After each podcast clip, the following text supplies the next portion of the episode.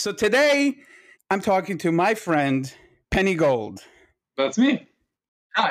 Hi Penny. How are you? I haven't seen you in such a long time. How are you doing? I'm okay. Hi, my name is Penny and my pronouns are they or she.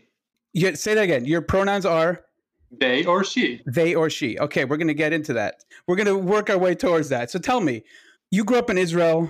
Let's go all the way back. Bereshit bara Elokim. Exactly. Tell me about Penny Gold.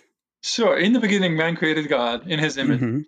Anyways, once upon a time, I was born. So I was born in Brooklyn, New York, and when I was four months old, my parents, against my will, of course, because everything they did was against my will, they also fed me against my will. But against my will, my parents moved me to Israel with themselves and my two older brothers. And that's where I, Jerusalem. That's where I grew up. Where in where in Jerusalem? Ramot, specifically Ramat Polin, Okay. beehive-shaped buildings. It's it's For pentagon-shaped those, for building. those who know. It- it's you can Google it, Ramat Polin. It's a fascinating uh, phenomenon if you want to look in there. It's just you know unusual architecture. Anyways, I grew up in that neighborhood for the first approximately 20 years of my life, and in my later teens, I started thinking about stopping being religious. I didn't have a word for it, of course, because um, all those stigmas and everything. And But you grew up like really, really like hardcore yeshivish brisk. If I'm, I'm not, if I'm not mistaken, I, right? I, I would say yeshivish slash brisk because so there was a strong brisk affiliation uh, orientation, but you know my brothers are brisk, the, the kollel and yeshiva brisk, and, and, and my sisters went to to schools. The principal was a Soloveitchik, and half of the teachers were Soloveitchik or married to Soloveitchik.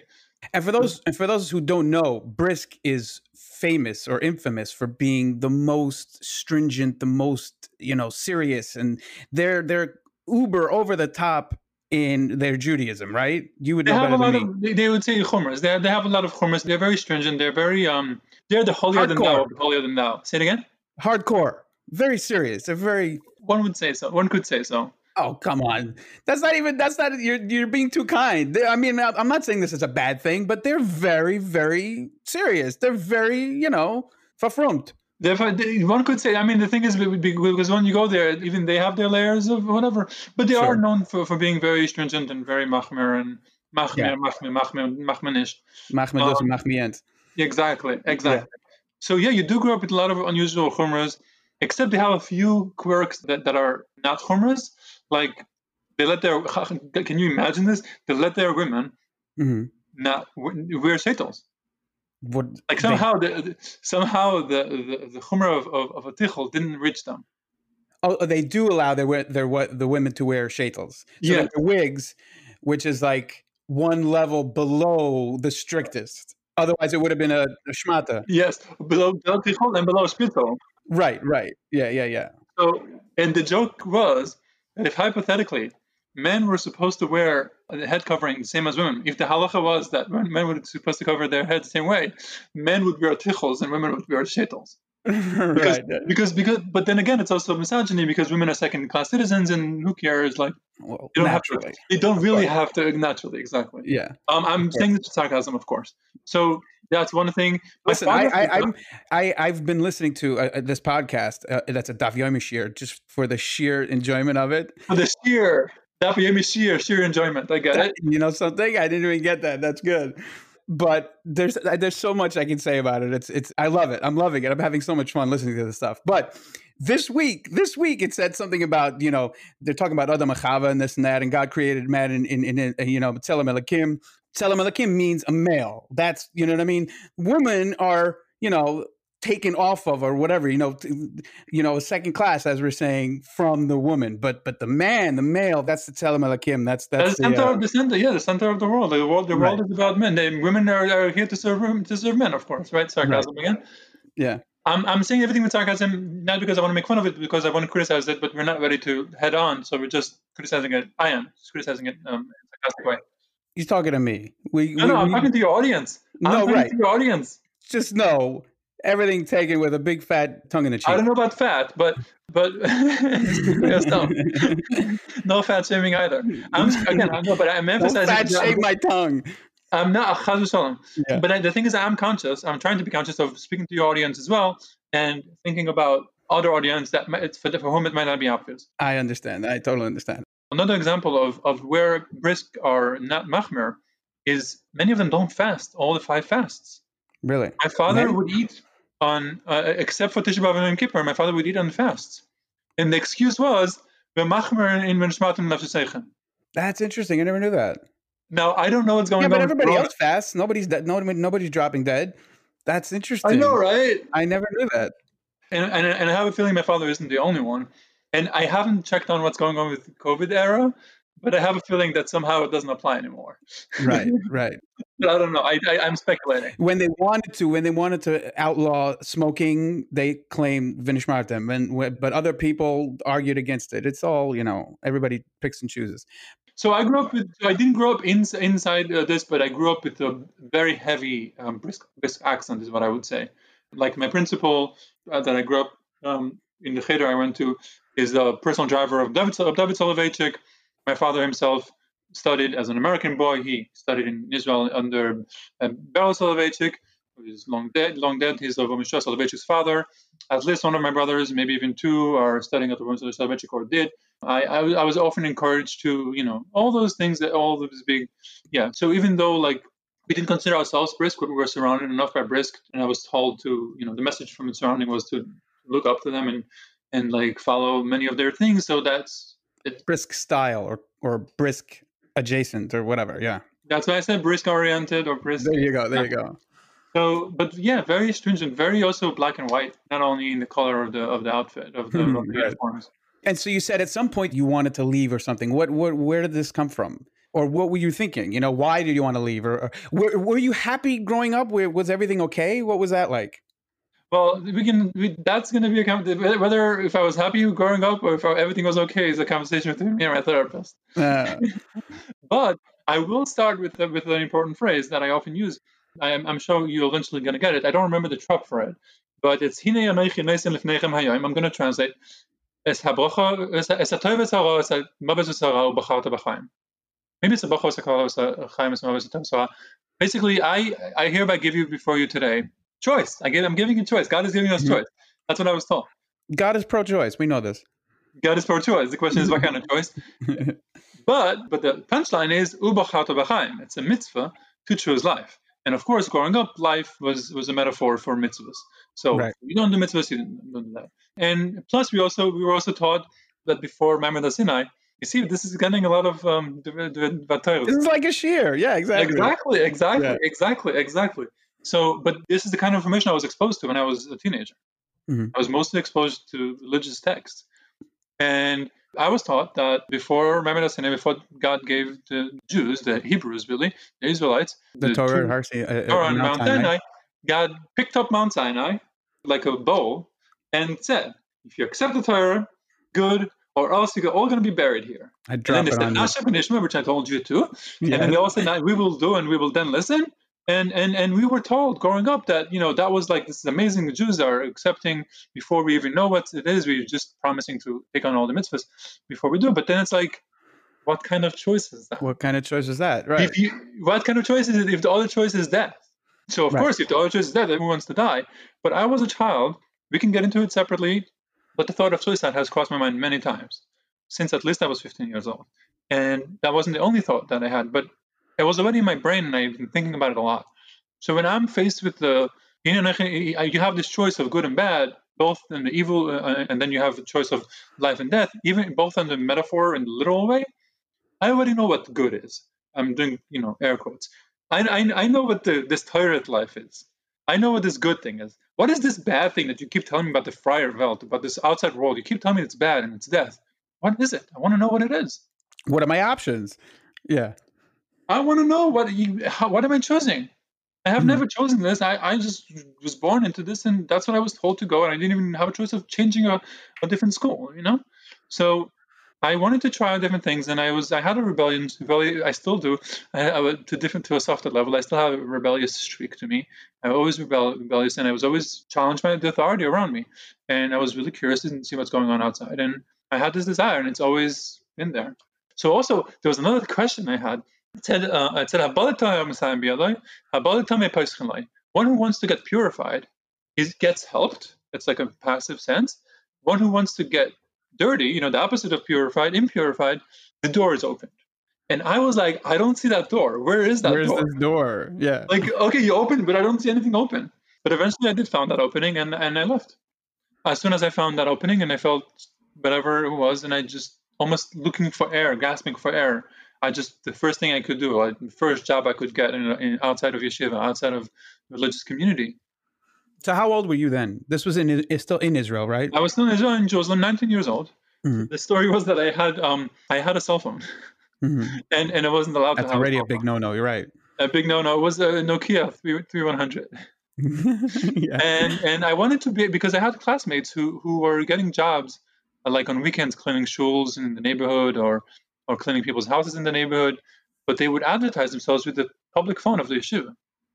Hmm. And then like you know, hey, can I speak to so and so? Wait, let me say, let me call him, let me look for him in the room, and then five minutes later, the person is not even there.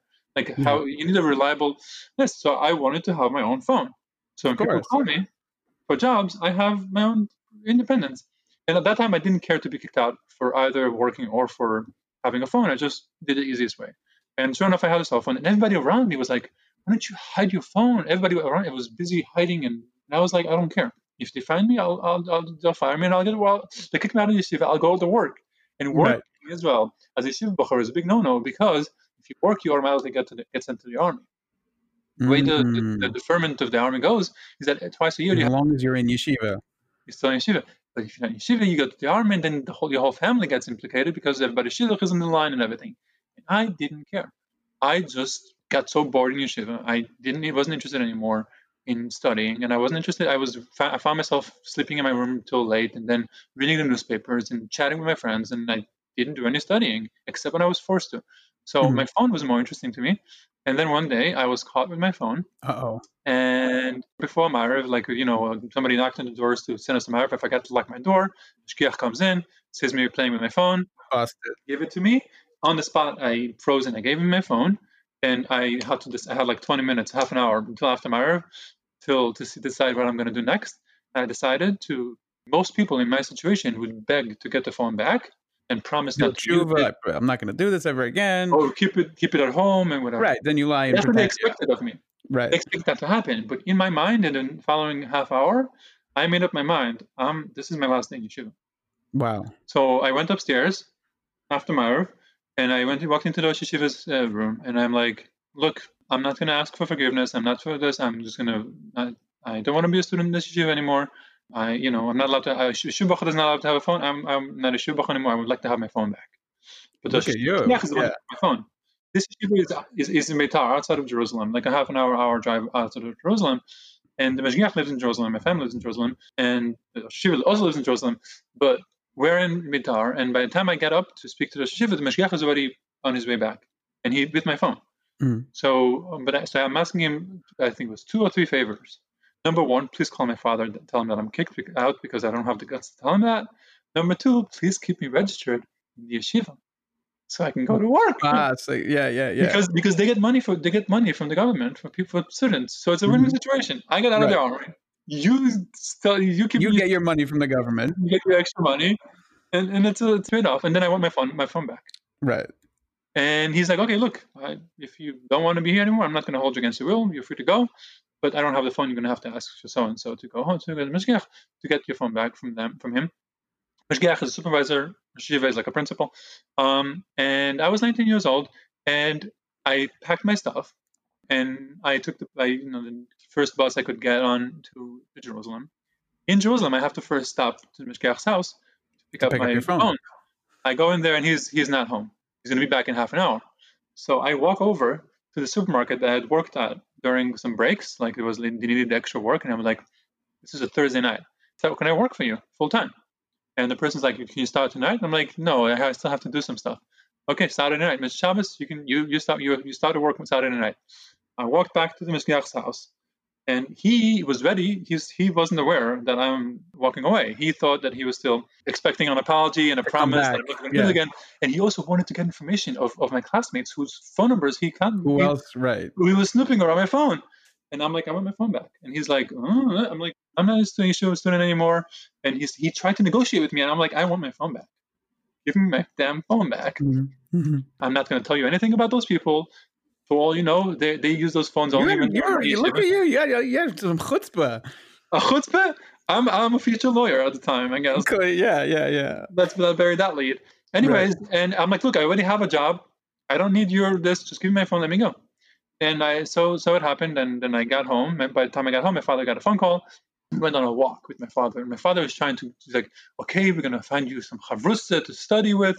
And I looked at him in Yiddish, and I said, I mean, I have a, I, I'm going to start working. And he's, he tried, still tried to convince me with his, his, Mhm. his study partner, his chavrusa thing. And I'm like, ich fragte nicht. Ich sagte. I'm Yeah. going to start working. I'm, not, asking asking. I'm telling you. Yeah. I'm telling you, I'm gonna stop, and that's it. A, a week later, I moved out of my parents' house I, because I, I worked overnight, so I couldn't sleep with my parents in the afternoon because I have a lot of young siblings and it's a lot of noise and whatever. And I moved into somewhere else, and then I was in my own way. So for about a year, I did that. Like when I was 20 years old, somebody's like, "Why don't you go to America? You're an American citizen. You might appreciate it there are more than here." And I was on my way to actually joining the military at the time. I started doing some uh, physical tests and whatever. And I decided, and I was like, you know what, let me check out this whole New York thing. It's a foreign thing to me. I've never heard them before. I spoke very little English. I understood a little bit English, but I barely knew the, the alphabet. Like I could sign my name in capital letters. And I get to the United States in May of 2007, and the whole world was open for me. Yeah. So for the first 10 months, I, I um, stayed with my grandparents. And Where slowly, they, where they live in New York? they live in Borough Park, actually. Oh, really? My parents grew up in, in Brooklyn. Mm. So I kind of walked back. I still like I, I went back to, to doing some to keeping some mitzvahs a little bit, to keeping some whatever, and until I got acclimated to New York, and then I started taking GED classes, I, GED tutors, and whatever. Next year, in 2008, I got my GED classes. I joined Footsteps, of course, and they helped me with Right. tutors and, and guidance and everything. And did you have a did you have a plan or a goal in mind, or you were just So I'm going to answer or in a roundabout way. Mhm. I sometimes like to be a smartass, a wise ass sometimes. And now you're a lawyer, so you're allowed you have a, you have a license to be Of course, I'm allowed to. yes. But even as a child, I would have that. And sometimes somebody would ask me, maybe somebody would see me walk somewhere, like, where are you going to? And then I would, like a smartass, I would say, to here, to mm-hmm. like where my next step is going to be. Yeah, like, and then I would right, point right to my ahead of you. right foot, my next step, and here, and to here, and to here. And on a literal way, that's very true, right? I don't know, because maybe you're going to tell me that I won the lottery and then I'm going to take a turn. Maybe there's something's going to, you know, maybe you're going to change your mind. I- don't know where my end I know where that I want to go to. X And you didn't ask where I'm heading. You said, "Where am I going? I'm going Exactly. step in front of me." So, so that metaphor, I have applied that in life too. So I know I want to be out of here Mhm. from world. I don't know what's going on in the outside world. I need to be out of here. My first step is towards the exit. Right. My first step out of the exit is to figure out what, what my options are. And that's exactly how it was in a very simplified way. It's, it's funny you say that because it makes me it makes me think of my own. I hate this word, but journey. You know, It I- is a beautiful word. Why do you hate it? Because it's overused. It's so it, it's been ruined by from overuse. But Because many people walk on the on, on I the know, I know. But you know, when I left, I had no plan. But I was just so miserable. I had to get out. I didn't know where I was going. I was. It got to the point where, in my mind, what I had was worse than the fear of the unknown. So I'm going to go for the unknown. That's what it was. Anyways, yeah. So yeah, So you try you, you you that's that's another version of lesser of two evils. Right. Right. I was weighing my, you know, here here I'm very unhappy. Over there, I have no idea what to expect. It's very scary, but I'm so unhappy, I'm willing to take this risk. There's actually a, a phrase I keep using and I keep going back to by a poet named um, Anais Anais Nin. And the day came when the risk of remaining tight in a bud was more painful than the risk it took to blossom. There you go. Yeah.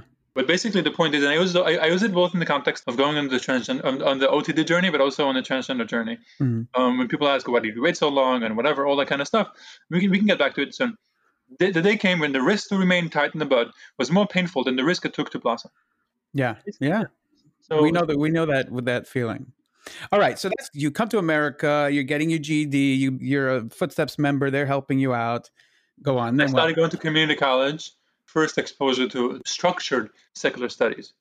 GD was basically like the catch up, like uh, uh, you know, a nutshell catch up, It's very, very mi- minimum basic. minimal, but but a, like a, a glance. Right, right. But I, I got a good enough grade to be able to pass it the first time. But then I started at community college. I took college courses. I took remedial courses. I took I, my English improved by the day, every day to this day. It's still improving. Mhm. And then I graduated, community college, and I then continued to go to Brooklyn College, and I, the first one was BMCC, Borough Manhattan Community College. Um, then I went to four-year college, and I got my bachelor's degree in, in linguistics and political science. And I was already like started thinking about between linguistics and law and politics and stuff, stuff like you know politics law was the same in my mind in that sense.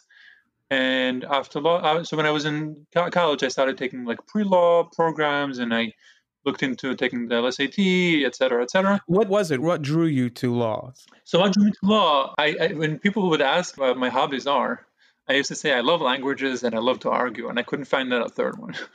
One of my early f- favorite memories with you was being at Cholent, and I forget his name, but that guy with the crazy bumper stickers.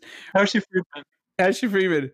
And we used to argue and debate with him about, I don't even remember, about Torah and Tanakh and, and, and God and Yagad, Nishgad, and all that kind of stuff. So that was the, you know, so yeah, you were, you, you know, we, we were debate buddies with him and with other people. And then of course online, but yeah, you, you've always been that guy or I just were then. Yeah. I was the guy. Yes, I was the guy. So it's okay. We can talk about that. So I, I, he wasn't the only person I argued with, but also my so like this rebellious thing was always like F right? Adrabe, right. right? Like maybe some, you maybe know, that, I was actually, you know, and I was raised in that environment, and that became my intuition. And that, so whenever I also like to, like, I, I remember when I had this this one job that I had as a in supermarket, my boss one day called me and um, um, can you help me please with something? And I said no. Uh, how can I help you? Like I just mm-hmm. needed to have that counter. I just needed to say no. I just needed to be the rebel. Your your your first response can't be yes, sure. Exactly. But but I do want to work. I do want to do the work. I do want to. I'd be happy to. I, I came here to work. I, I but first I have to assert my rebellious streak. Right. Exactly. Yeah. So I did have this thing where whenever somebody would say, I would think about a counter argument, a counter this, but maybe not. What if not? And then I would always. That's what I always ended up to at. And I, it dawned on me that you know lawyers do that kind of thing and you know you need that kind of arguments for that. So and between that and i just love the, the subjects i took some uh, intro to law classes i took some constitutional law classes in undergrad. I've become a fan of or, or ruth bader ginsburg then not not you know not when when, when now when it's de rigueur now it's cool now everybody's a fan. Now it's become hip. Bandwagon yeah. Now my middle name is ruth Oh, nice. Yes. So uh, my full name is Penina Ruth Gold, but we're jumping the gun here. Anyways, exactly. So that between that and other, you know, other like talking to lawyers, and I, I went to a class, I went once to a courtroom to to, to observe, and I, I was fascinated with it, and I thought it was something that I'm interested in. I'm wondering. I have a question. I, have heard it said that yeshiva bachurim have an advantage in law school? I, I, I, from your face already, I know you've heard this question. That that supposedly from studying Gemara, it's a sort of it's a quasi law school. It prepares you. It teaches you how to think. Is that is there any truth to that? There is some truth to it. I mean, to some extent, you and I, those of us who study Talmud, study law, not contemporary law, law from two plus thousand years ago. Right. But it's the law. And some of the concepts of processing law, how law operates, we were taught at a young age. Right? When you have a halacha and it's putter, and then you have a heter, and you have all those things, and sometimes you have svaras, a hand and a hair, right? This direction, that direction. There is some sort of principles of law. So the, the halacha uses principles of law, and some of the structure, there is a lot of parallel between modern contemporary law mm. United States and around the world today and 2,000 years ago. However, in some ways, the following is, is clear to whoever wants to listen, maybe, because in some ways it messes you up. Okay. Because there's certain principles that Talmud, the Talmudic teaching teaches you, and that don't apply to law. One major one, for example, is that we live in a contemporary law that amendments and new laws are introduced every day. Mm-hmm. Over right. there, Teiko is an answer. Right. I mean, so Gzera on the one hand, so yeah, just because it says one word here and therefore it, it, it, has one meaning, and therefore when it says here it has this meaning, is also true. To some extent, that's true in modern, no. in contemporary law as well. But sometimes you cannot use that, and you have to know how to navigate it. you need to make a judgment. Yeah, yeah. And and also, yeah, exactly. And also, you're allowed to innovate in modern law. You're allowed to innovate in whatever way the system allows you, quote unquote. But thing is also, uh, again, kfira, in halacha world and in, in, in, the religious world, they do run innovate. You just don't call it innovation. Of course. All the stuff about Shabbos and all the stuff about whatever, it's like you, you find loopholes. Eruv is a loophole, but you wouldn't acknowledge that it's a loophole, and even saying that it's a loophole is heresy. Right, right. Of course. Like, what do you mean? Shem Melech made Eruvin. Like, that's not a loophole. It's direct. It's it's what's it called? It's Halacha L'Moshe MiSinai. You know, if it's not on paper, somebody told somebody. You know, it, yeah, of course, it's not a loophole. God, we don't. We're not here tricking God. Come on, that's silly. But so to some extent, it did help me to some extent. But it's still interesting enough. When I was a child, I was very disinterested in a lot of my studies, and I got very bad grades because I didn't really care. They, they never like made it a point of homework. There was no homework. Mm-hmm. It was just whatever I was told, and I had to repeat it to my father. And there was there was one subject I, I, got good grades at. That was halacha. Really? I observed behaviors, and I was told you can't do this. This is an exception. You're allowed to do this in Shabbos. You're allowed to do this with brachas. You're allowed to, and those I got 90s.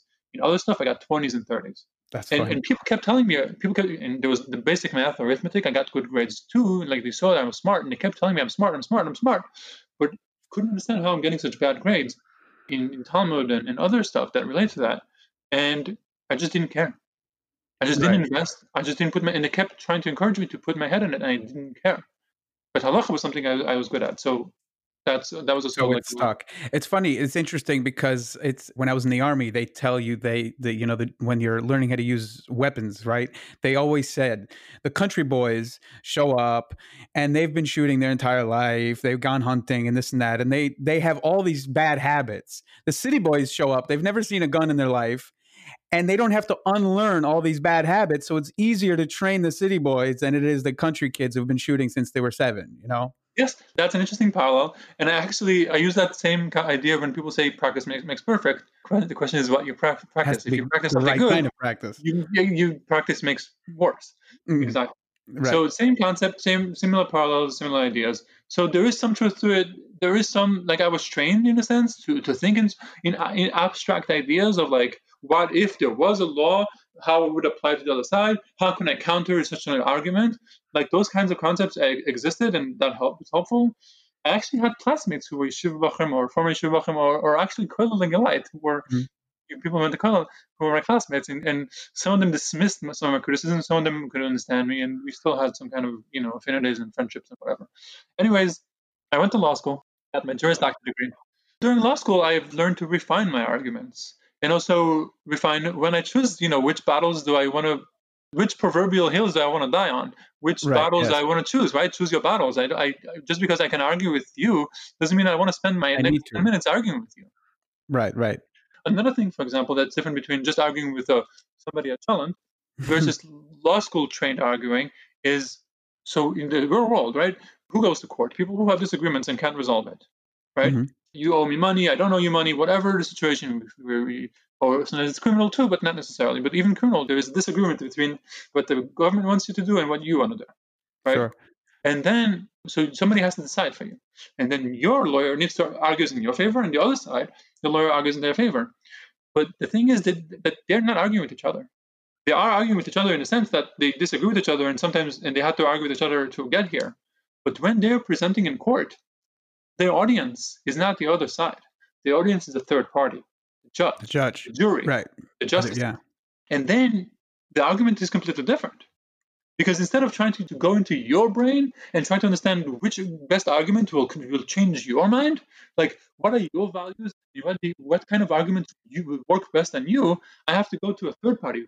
How do I present my side best on a, how a third party who doesn't never heard of you, and never heard of me, is going to buy my argument, going to buy my. How they're going to hear it. Yeah. How they're going to hear me. And that shapes your whole list differently.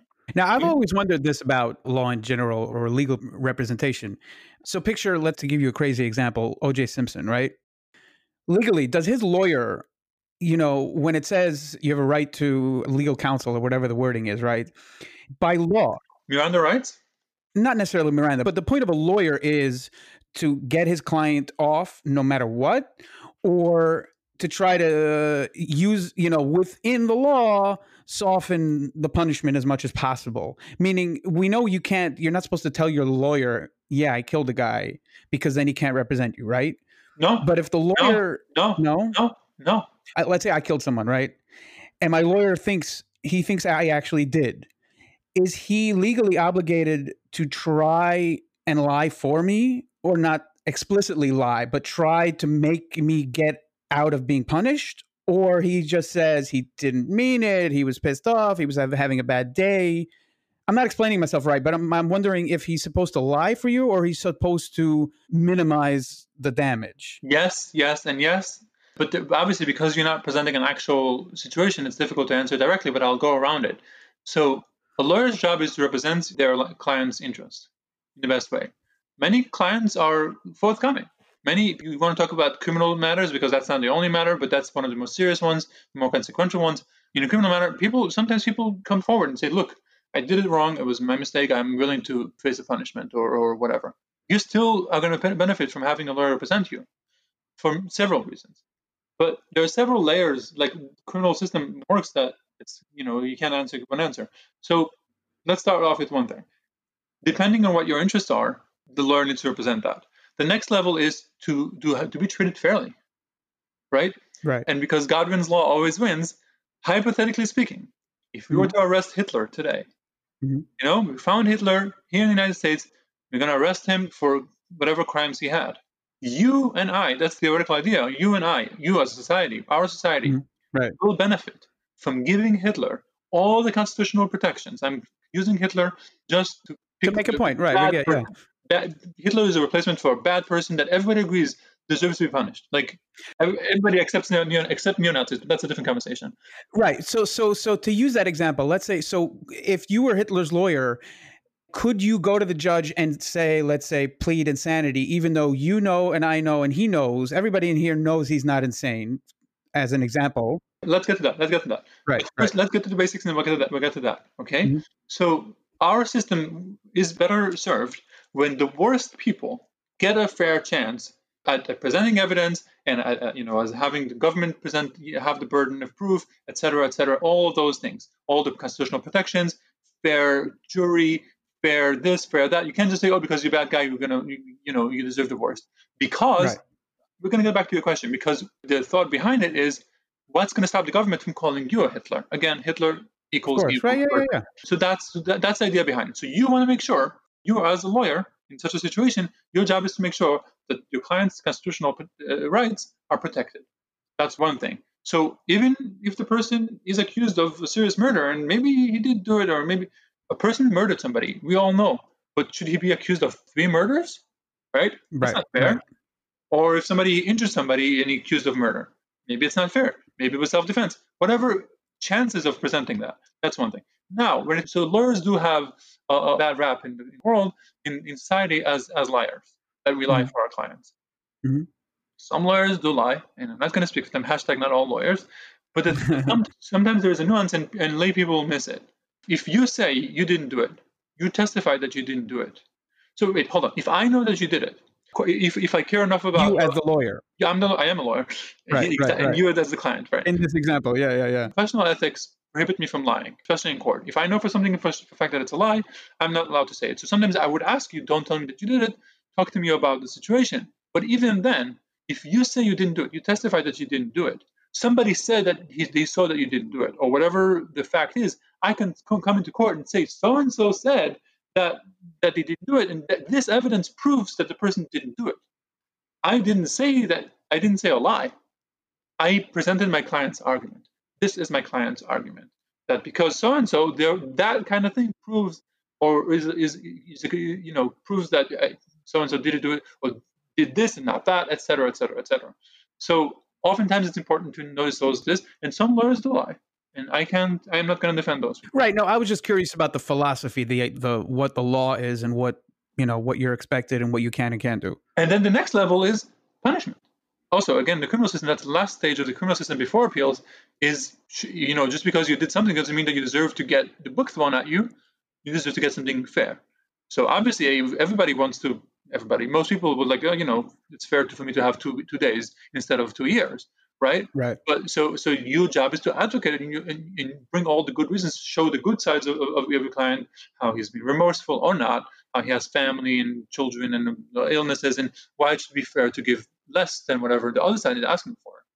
And right. and, and again, the idea behind I, I, acknowledge that our system isn't just. The, the so-called justice system is far from being right. just, but theoretically, that's that's how it functions. That, that's, that's, how it's idea. Supposed, that's like the idea behind it. That's how it functions, and we should fix it to the extent that it's broken. But we need to acknowledge those things. And then you also have a you also have appellate lawyers, lawyers who are dealing with fixing so-called constitutional decisions because yeah. because because everybody involved are human. You're trying to to fix, and sometimes people get exonerated and whatever. whatever. So yeah. so, what did you specialize in, in in law school? What was what was your area of uh, uh, interest or expertise? So when I started law school, I did not have any specific intention in mind. I just wanted. To, I, I, went in with an open mind. I, I, was one of those people who just wanted to see my options. And I also I, I know what I wanted to. I want. I know that I want to go to law school. I don't want to. I don't know. I don't know what I'm going to do afterwards. So my next step is going to law school. First semester law school, second semester, etc., etc. So I at first I thought I was going to be either constitutional law, maybe criminal law, maybe family law. But family law only came up later, and then I eventually started getting into family law. So there are options of specialties in law school, but generally speaking, law schools in the United States don't have like majors. Mm. Like in, in law school, I went to Brooklyn Law School has like certificates where like you know it's like it's almost the equivalent of a major or a concentration where if you take enough classes in a certain subject you can get a certificate of that thing but it's only a limited number but they also have a lot of variety of, of clinics where you can have like real life experiences. You can focus on a certain thing. Exactly. So I tried different things, but also while I was there, one day, uh, uh, so I signed up to be a, a, volunteer with Footsteps to accompany people who who have who are going to court, and oftentimes, court, right. oftentimes the, the situation with people going to courts is in family or matrimonial courts, fighting with with their exes or future exes over custody and such. And I was asked to go to accompany somebody as a just a companion, just to be there for moral support and and just be there for that person without mm-hmm. Mm-hmm. just just being present. Right, they do that regularly. I went with, I've been with a few people. Not even it doesn't, you know, not necessarily a law student. Right, you're there for moral support or whatever. But I, because I was interested in it, I, I was more more so. Right, yeah. Especially because those courts are literally next door to my school. Mm-hmm. So I went went to such a case, and I actually went to a couple. But then I, there was one specific case that I followed almost literally the entire case. I, I, the decision was a half a year ago, maybe the final decision that you know took mm-hmm. all these years for trials and whatever. This is 2014 and 2019, right? Like so long. It has wow. between the, the beginning of the case and uh, you know that's like typical. And anyways, because I saw how people who have left the community, so-called OTD people, who have to fight the religious spouse in court, and oftentimes how their OTD situation is used as an excuse to take children away from them. So, right. but it's not. It's done in roundabout ways because courts officially before getting into you know certain kinds of famous cases recently, but just you and I know that people who go through all these processes, it's a destabilizing process. It's a journey. Right. It's right. you yes. know you have to rethink your whole identity. You have to get used to a new society. You have to like literally start life from scratch, almost as if you you're like an immigrant in your own country, but you still right. an immigrant in a new culture. You're starting over from scratch. Everything is, is up for grabs, and you're restarting. Everything is up for grabs, and that's yeah. a destabilizing event in life. And ideally, mm-hmm. you would have a good support environment, but oftentimes we don't because it's a new world for us. And then when, right. when you threaten losing your children, it can make you even worse. And makes then everything worse. The other side that has more resources and more support, and, and, you know, and by resources they can have easy, you know, fundraisers whenever they need to. to they have money, they have a community, they have family, they have everybody there holding their hand and helping. And each of those things reinforces the other. It's not like exactly. each of those things, right? And usually the person who lives the, the, the community lacks all of those things, and the lack of all of those things contributes to each other. And, and they look at this person, the person has a breakout, uh, you know, because they're dealing with this kind of, of instability, which also includes their family association and pressure and threat of losing children. And, and the person has a breakdown, and they're like, look, this person is not suitable you to be a parent. Right. And then they take away the, the child from his parents for a month until we figure shit out. And then the cycle continues.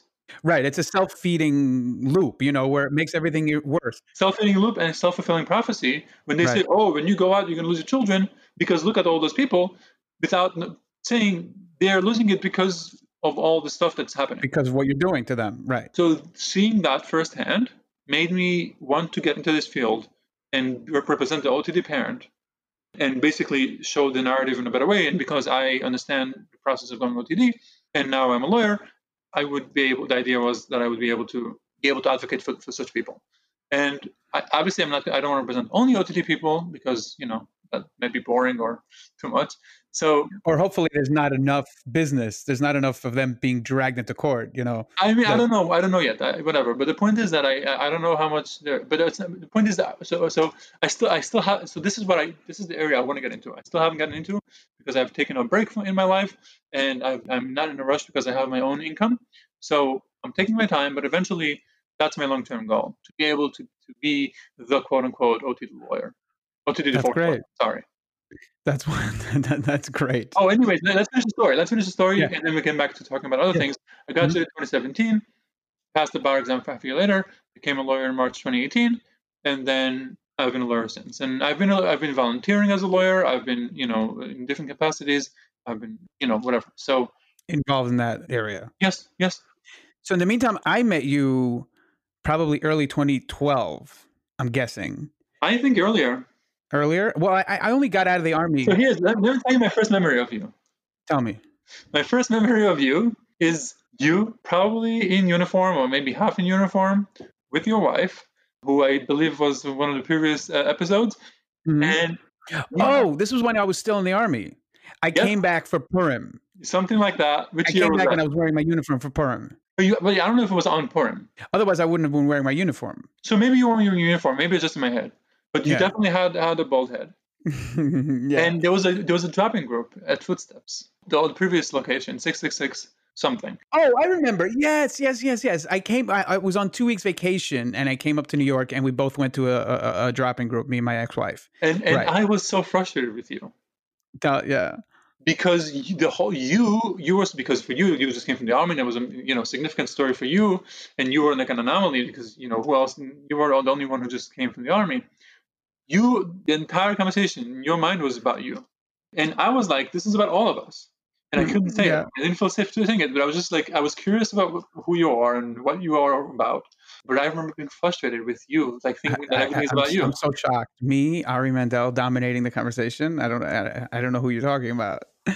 Okay. So that was my first impression of you well ari mandel only thinks the world revolves around him. And now yeah. i'm just walking around pretending that the world revolves around me just acknowledging that, that not everybody understands that. Well, now we have since then. Since then, we had we got social media, so we can make everybody can have the world revolve around them. Exactly. Exactly. That's perfect. That's wonderful. Exactly. So I got out of the army at the end of 2011. That's when I was back for real, not just on a visit. And you and I became friends. We also, I think, you were early involved I got you. I in, in recruited you to help me when I got in, busy with the anti ASIFA thing, right? so, so how did that come about? Right? I think I, I think it how it started.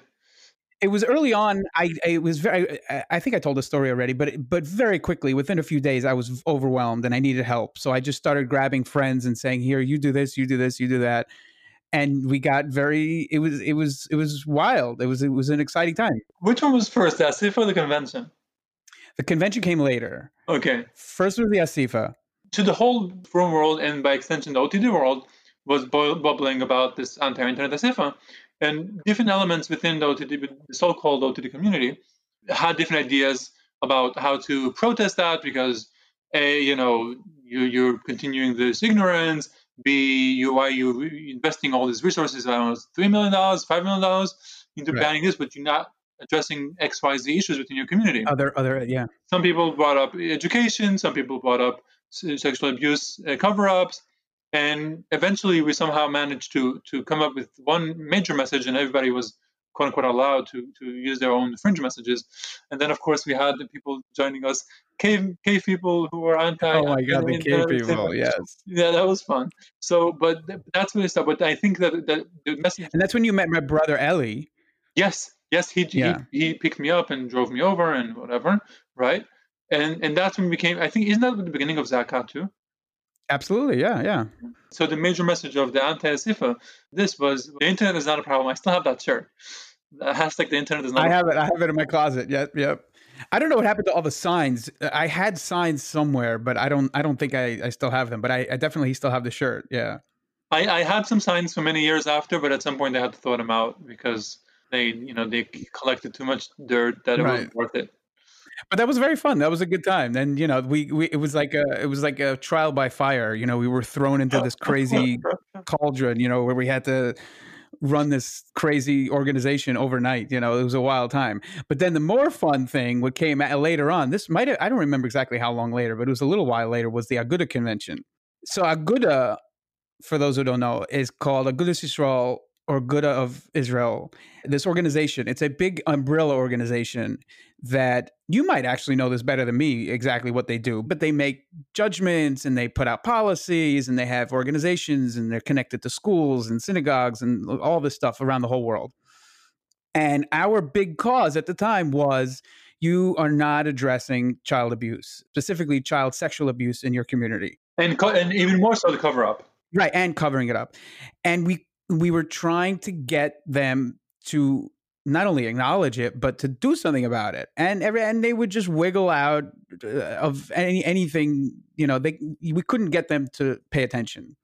So i had the brilliant idea of they have their annual convention right?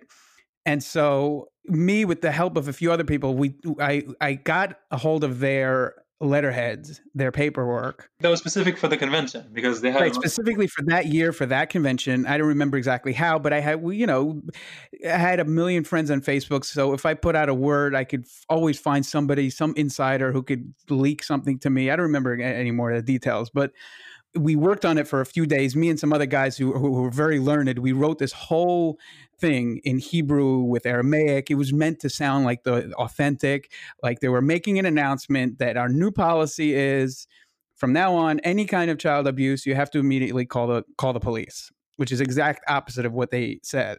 Mm-hmm. So then I got you and a few other people I, I, don't remember how many. It was like maybe five of us, six, a eight. A car full of people. So I guess four or five people. Piled into a car. We drive there. It was on a Saturday night after Shabbos. We printed up boxes of these fake proclamations. And so, so you tell me from your angle, because because I know how I remember, but you tell me what what you remember of that night. I mean, I remember going somewhere and you had a friend who printed out stuff and we had to pick up all those. My cousin had a print shop, right? So we had to go get them printed. Yeah. We also hung out with, at, at somebody's friend. And I, I was a little bit, you know, I didn't know what to expect. The thing is, my grandfather was in that building, in that hotel. Yeah. My grandfather goes to the convention, has used to go, he's, he's no longer alive. He was a mashgiach at the, at the, at the convention like everybody ate has got everybody ate food that was certified kosher by my grandfather. And, I, and and so I, I I almost jumped the gun here. So I do remember there, and then we went, and then we decided to go different directions. The idea at the time was to put it in the, on car on cars windshield. What's that in the parking lot?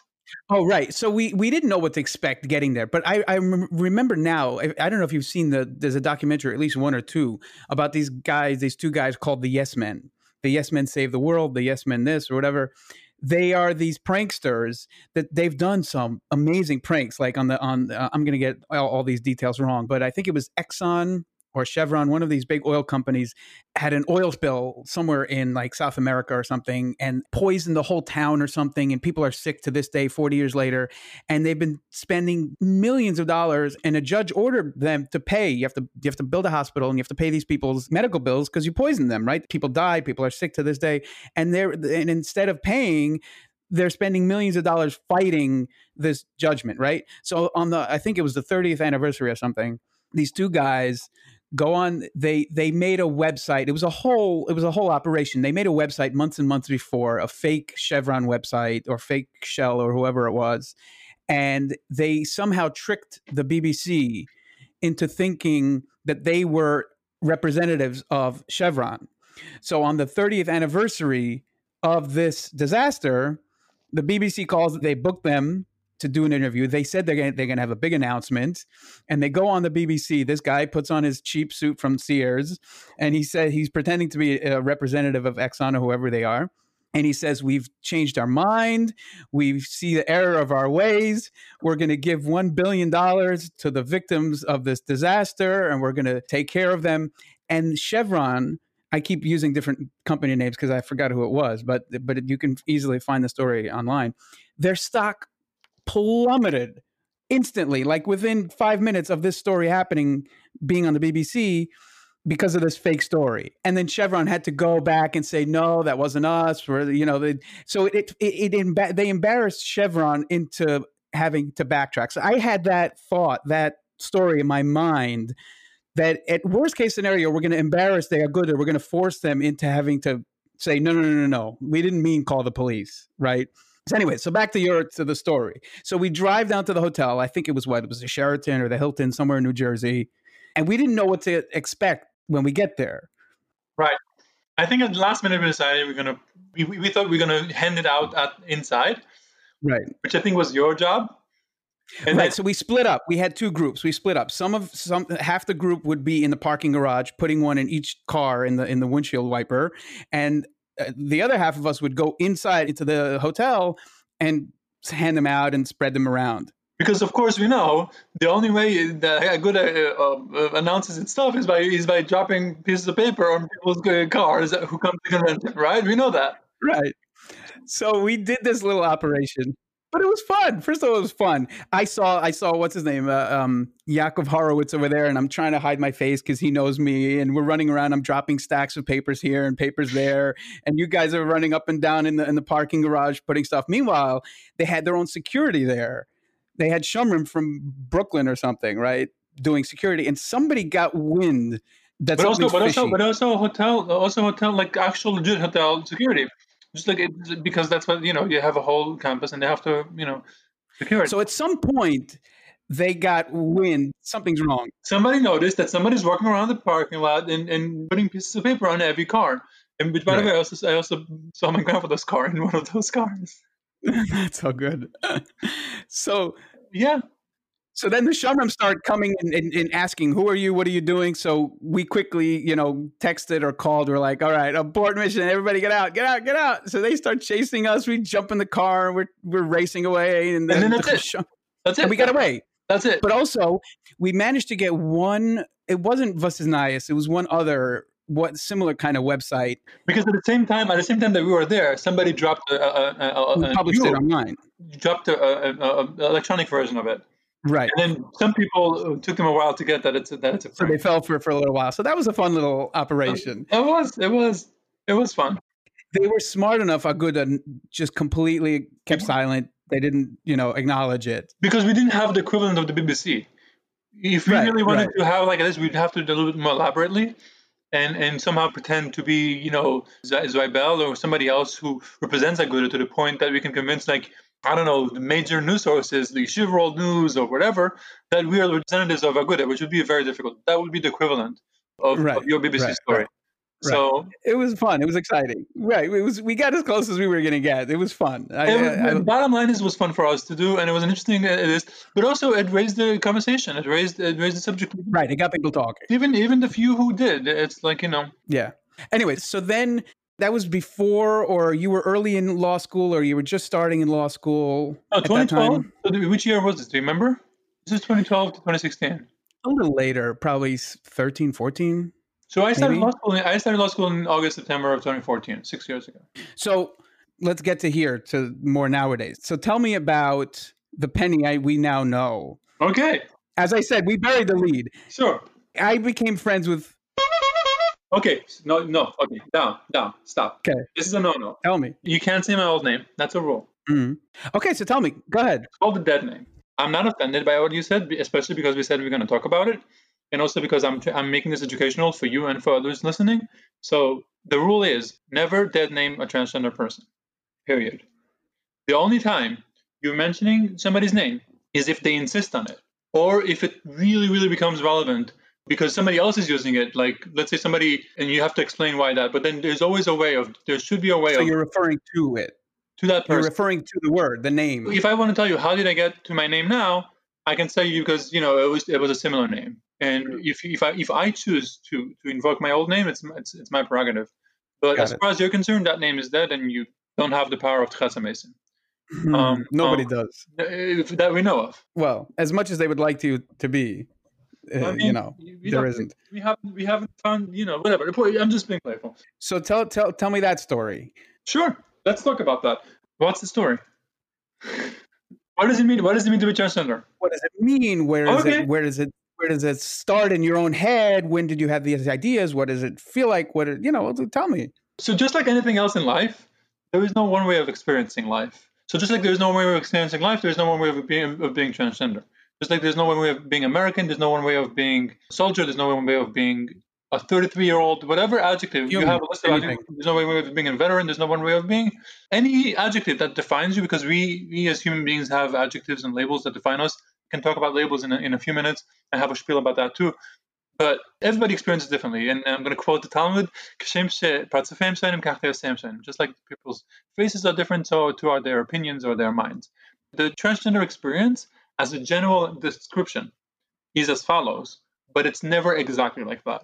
So generally, so so when people are born in our society, doctors look at the baby's genitals and say this baby is male, and this or this baby is female, and sometimes even before looking, you know, they look at ultrasound and and you know they have all this beautiful sarcasm. Gender reveals sometimes it becomes deadly, even dangerous, not to speak, whatever.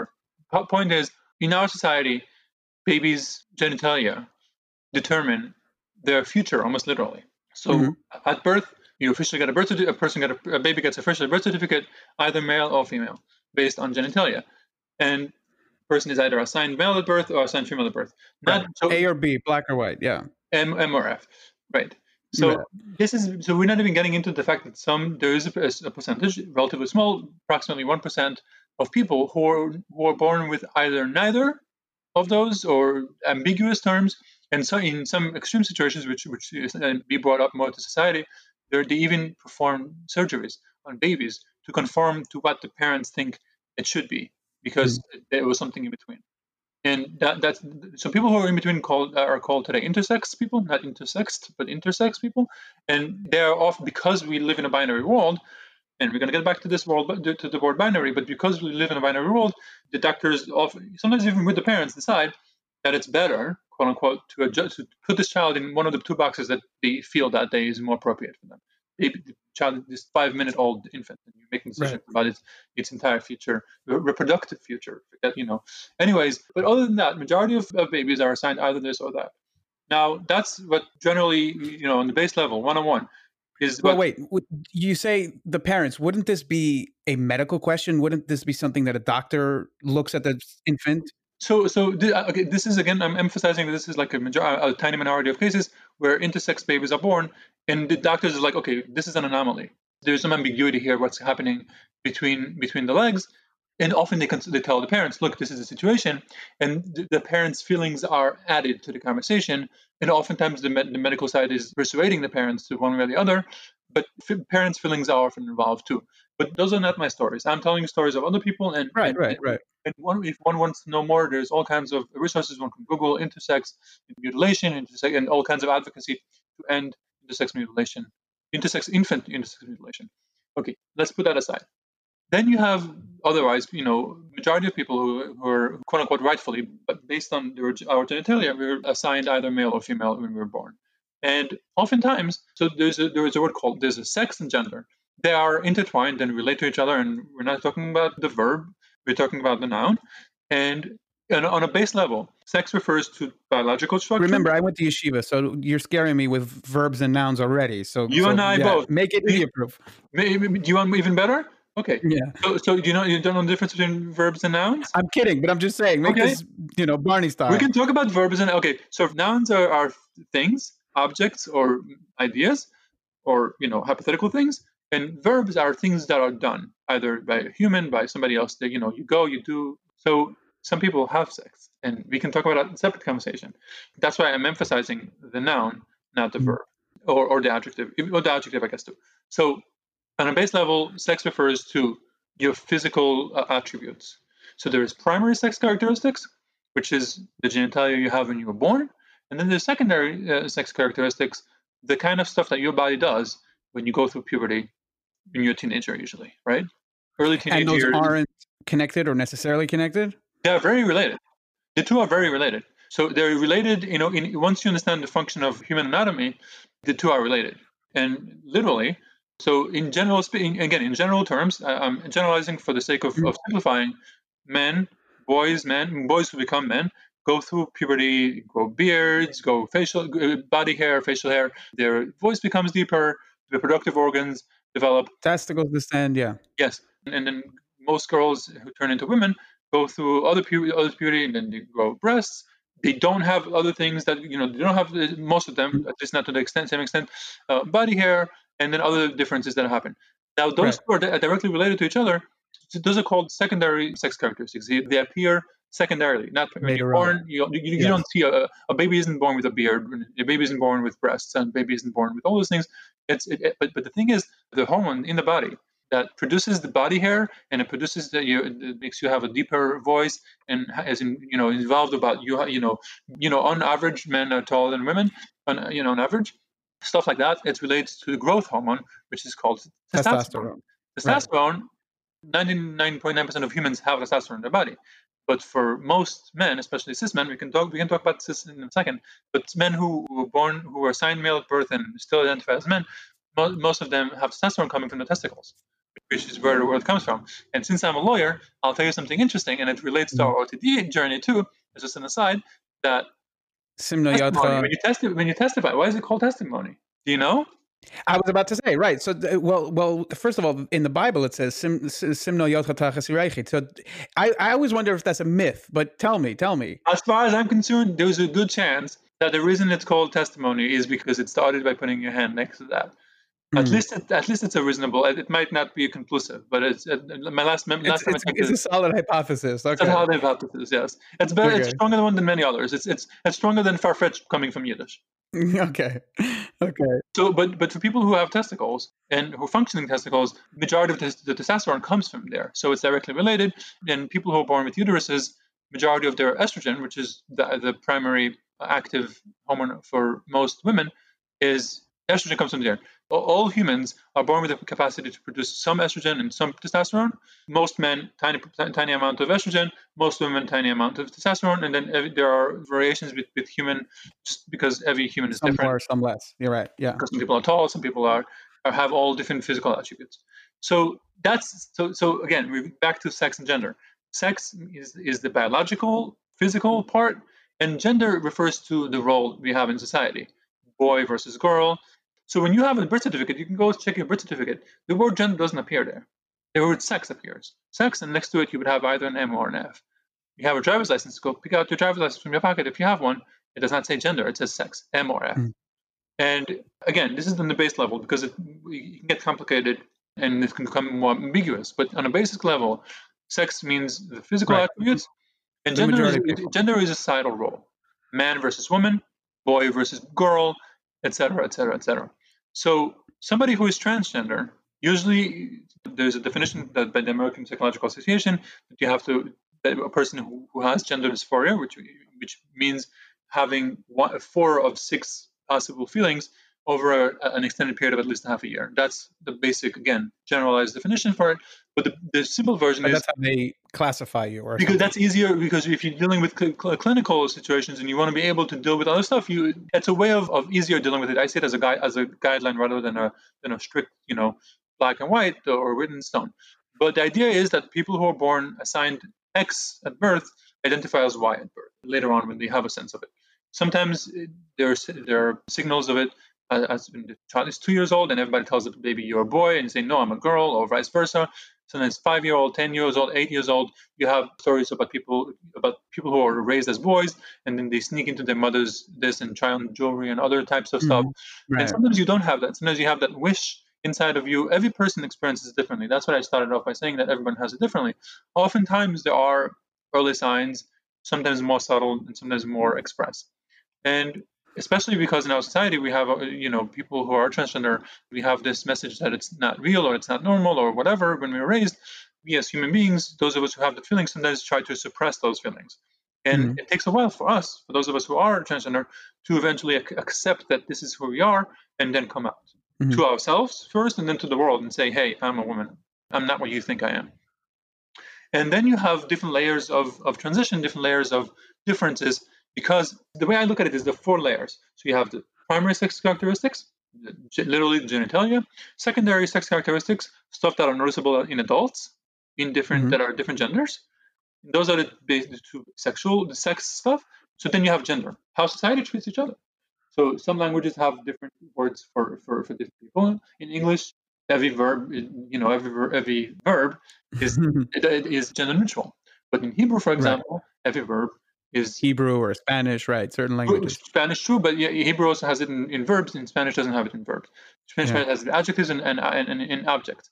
Right. So, and then we have also how we refer to each other. Sometimes there's certain courtesies that in our society, when two men greet each other, they would they might, if they're friends in, in, in the Western world, it depends on each society, they might have like a handshake. Women might be hugging each other, or or some other mixture of those two. Right, cultural norms. Or, cultural yeah. norms, and then you also have so that's yes, those exist because we're so we are human beings. We are a social species. It's difficult for us to be on our own, most of us. And then so then you also have how we are dressed and how we appear. You know, wearing a suit and tie, or wearing a dress, are you wearing pants? Are you... So obviously, pants today are have become gender neutral, but even the types of pants, of know, of fashion, pants, right. fashion. So so people could have a gender expression that is what quote unquote fem- femininely or masculine, feminine gender expression or masculine gender ex- expression or gender neutral sometimes, which means different things for different people. But the point is that in any given society, there are some social markers, uh, ex- external markers that signify I'm a man, I'm a woman, or it could be mixed messages too. So, so that those are the four layers, right? Mm-hmm. mm-hmm. Genitalia, stuff that happens to you as a, as a teenager, puberty, how you present yourself, how the world treats you.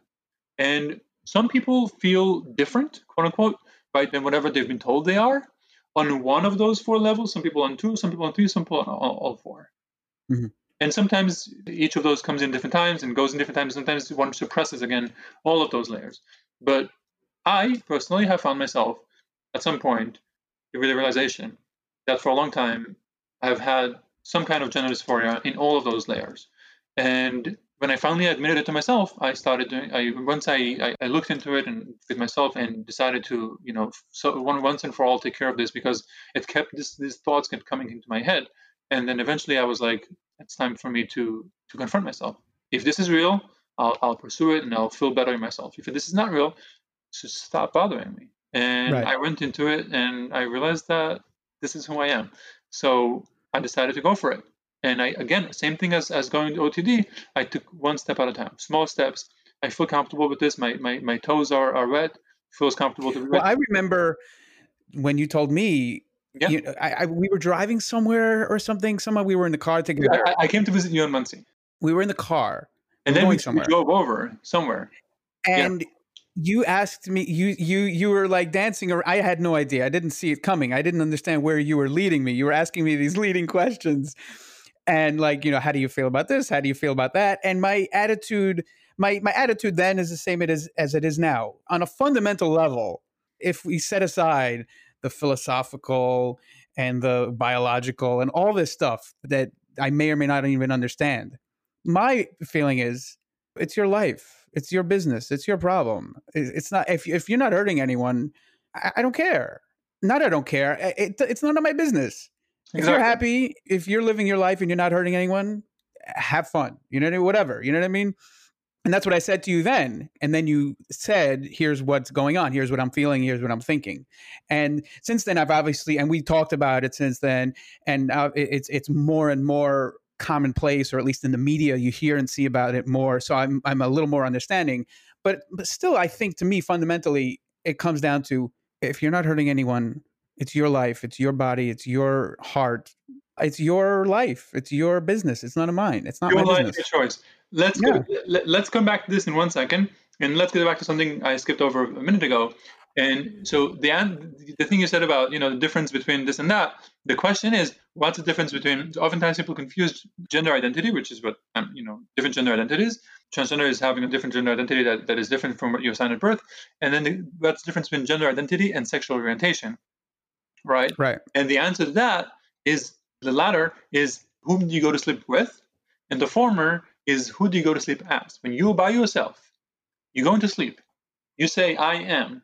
Who are you? To yourself. Nobody else is with you. You're in your own room, your own bed, your own thoughts. Who do you go to sleep as?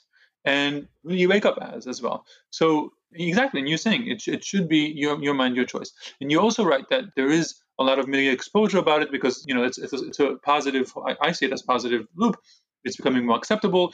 So those of us who, who are in quote unquote in the closet have a more uh, accepting environment, and therefore it becomes more commonplace. And commonplace again. So we're talking, about, we're talking yeah. about a couple of percentages of society. It's not like you know if you really Right. look into it. It's just that people are feel safer coming out because the environment is becoming more accepting and respectful. And, and also people might you know i don't know 50 years ago some kid somewhere in mississippi might not have understood what he's feeling he knows something's wrong something's different but he doesn't understand what now he goes and uh, you know he can And see internet, that's it, transparent have- on I- I- amazon and oh that's what it is Yes, so that too. But the thing is also, there's a myth about that it didn't happen. This kind of stuff has been going on for hundreds and hundreds of years. There's even references to it in. in, it's in the gemara it's Yeah. it's it's ancient history there's nothing new about this but also even recent history. That there's something that people don't talk about often. We know, okay, so Godwin law is going to Yeah. win once again, go for it but this time actual, literal, like actual Nazis. You and I know that Nazis burned books, right? sure right? Did you know that one of the one of their uh, book burning ceremonies, like the whole this, was of a what's called the Sexual uh, uh, uh, Institut Sexual Wissenschaften. I'm, I'm, I'm missing up the words by Magnus Hirschfeld. We had an institute. He actually operated on transgender women, and he really published research and he published other other articles, and people came there from the whole world to deal with to, to talk and, and present, and it was a whole about transgender, about sexual. Also, you know, they had this Well, they had their own, just like the Jews had to wear the yellow star. There was a, spe- I, I forget now pink, what was it. pink triangle for, for homosexuals but also in, tho- in those days they, they they grouped because the idea is that i'm, I'm going from their perspective Mhm. men Mhm. are you know th- th- th- there's so many ways of being a man and one of those ways is by being attracted to women if Right. you're attracted to other men if you're a man and you're attracted to other men something is wrong with you as a man Something's wrong, right? so you know, and vice versa, right, with women. So when you, so in, in this person, Magnus Hirschfeld, Dr. Magnus Hirschfeld, who had this, who founded this this institute and and, and helped literally transgender women surgeries and other types of treatments, they were basically trying to help those people, and there was all kinds of research, and the Nazis literally decimated all of that, and and all the research about surgery that they had until then had to be restarted, and not to mention societal ideas that had to be reset for uh, another couple of centuries and Decades, dec- yeah. sorry decades until until we're back to where we're now and we're still I, don't, I, think we would have been better off had Nazis not burned down those books and and, and You think? one hundred percent we would have been more advanced because we would have I know that. of that- Yeah, of course. because now the my so so I have some experience with men- with transgender health and uh, healthcare in the United States and around the world and we're relatively speaking we're in a good stage but it's still like individualized. It's not like there is not one standard of doing things. There is like certain doctors have different different methods and and people are uh, like i come to my doctor i'm like can i do this? Sure if you want to do it i'll give you a prescription. I mean on the one hand it's good because you know it's easy to get to get the treatments you want you need but then on the other hand i have to do all the research. Instead of coming because usually when you have a heart attack you come to the doctor and you say you know i have these and these symptoms. Doctor checks and says you know this is the situation this is your chances if you get this kind of surgery it's kind of you know here your, here's here's your prognosis if you have this kind of, of treatment in here it's basically saying i would like to have this treatment what are my options so that's a little bit different but yeah I this is a a side side uh what do you call it? There's a peccadillo of mine. You know, when you watch TV in America, and this is specifically an American thing, you see I see ads for medications. Ask your doctor about blah blah blah, you know, this and that pill. It drives me crazy. Medicine when you go to the doctor, the doctor is the professional. He's the one who should say, he or she should say, here, here's why I, I'm diagnosing you with XYZ, and this is what you need to take for this thing. Not, oh, I saw a commercial. I want that pill. It's madness. It's it's absolute madness. But it's just part of the whole health system in the country, which is crazy. But that's its own topic, you know, on its own. 100%. 100%. So now that we've done with this, we can go to the next level. When I introduced myself, I said, hello, hello, my name is Penny, and my pronouns are they or she. Why did I not say, hello, my name is Penny, and my pronouns are she, her? The answer is, because I'm a non binary woman, and now it's the turn of people's minds to explode. Just when you thought you were starting to understand, you introduced some more complication. Okay, tell me. So I identify as non-binary. I'm neither fully male nor fully female. I'm somewhere in between. But I'm closer. So so you know, if you if, if there was a mechitza, which I no longer you know have any, I, It's, it's right here on my desk. I have the sticker that says "Break down the mechitza." So I've jumped over to the other side even after it's broken down. Yeah. So I feel like you know, proverbial, uh, you know, metaphorically, I feel like I've gotten to the other side, but I still feel like I'm, I'm my own kind of person, and I'm somewhere in between, especially because of certain physical characteristics, but also mental and other types of things that I feel more comfortable. So I say I'm a non-binary woman. Some people just say I'm a non, I'm non-binary. Period. Some people say I'm a transgender woman. Period. Whatever people say they are, that's what they are, especially if it relates to their identity, especially when it comes to their gender. So the idea is that so actually on my birth certificate, I, after I've changed it, it has an X on it. Sex X. New York Oh, City wow. allows that. Interesting. So I, I, And X just represents any anybody neither who's F no I, neither M nor F. it's either M, F, Yes. or X, or there's in a New York City right now, and, and slowly more jurisdictions around the country and, and states and cities. Hopefully, soon enough, it's going to be an option on, on, on driver's license in New York. But right now, it's in New York, it's in, in uh, New York City, and maybe a few other towns in throughout New York that I'm not aware of. And slowly, more states are. If you look it up, slowly more, more and more jurisdictions are adding that option. So parents can do it for their babies. Doc, doc, So now, especially if it's somebody's intersex, it's easier for the doctor to say, you know, we don't know. Let's put an X to it. Or if a parent doesn't want to give wants to give the child an option of determining themselves and, and self determination, so they would also give the child an X. And an adult who wants to change the marker, the sex marker on the birth certificate, has an option of putting X. That I did. So after I changed my name legally to Penina Ruth Gold, which is my full legal name, I, I amended my birth certificate and changed also the, the whatever it was before to it used to be an M, now it's an X. My driver's license has an F on it. My passport has an F on it. There was a point in time Mm. that my that my birth certificate said X, my driver's license said M, said F, and my passport said M. So that was like, if you're looking for confusion, that was a perfect. Uh, this. One of each. But right now I have XMM, XFF, sorry. Now, side question: Your name Ruth is that actually? In honor of Ruth Bader Ginsburg, she's my hero. If I would take you to my room, I have a That's amazing. I'm I'm I'm a huge trusted of hers. Of course. When when did you become one? I think uh, you know what it was. It was one of the movies, or the doc, uh, like CNN did a documentary uh, in the last few years, and I was like, I, I had no idea. I had no idea, and and and absolutely, she's one of my heroes. I saw her live actually a couple years That's ago. She, nice. gave, she gave a talk. So, I Yeah. mean, I, I, I never had a, a middle name before, and I and I decided that once I'm changing my name, I would like to have a middle name, and I started like you know asking my friends for ideas and thinking through what, what possible names, and I couldn't come up with one.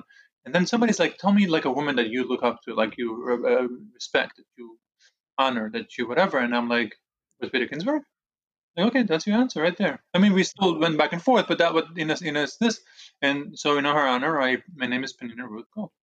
so you you clearly you must have thought about all this stuff for a while so specifically i know for myself when i think about this you know if in my heart of hearts or in my mind if you ask me to uh, describe myself or, or or you know how i see myself in my mind's eye number 10 on the list maybe would be i'm a man i'm ari mandel i'm a this i'm a that i'm the other thing i don't think i never have thought I happen to be male.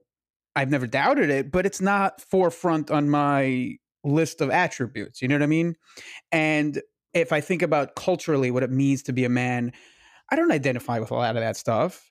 But still, again, I come back to I've never questioned any of the things that you're talking about, but all of the typical, which to me are laughable things that we call what a man is and what a man does, eh, I don't care and I- I'm thinking of uh, sports Lamushal because it's an easy uh, example. But but all of the things I wear the clothes that are comfortable and that most people that look like me wear, but not because I feel the need to wear it. You know what I mean? So what was your thought process as you were processing, as you as you were thinking So- about all this stuff? Because a lot of it is cultural and a lot of it is either biological or emotional. So allow me to what I first, mean? before I answer your question, I want to announce I accept you for who you are. You just informed me that, that you feel comfortable being a man, thank and I accept you. I accept you for who you are, for how you are, for however you want to present yourself. So I support you in your all your cisness, Ari Mandel. I, just to be clear, I'm not saying I'm I don't feel like a man or I'm worried. I am emphasizing. No, I'm emphasizing some purpose. I'm emphasizing because in my role, Yeah, yeah. people should never, you know, okay, so people shouldn't have to come out as trans. People should have to come out as any. Everybody should have to come out as whatever they are.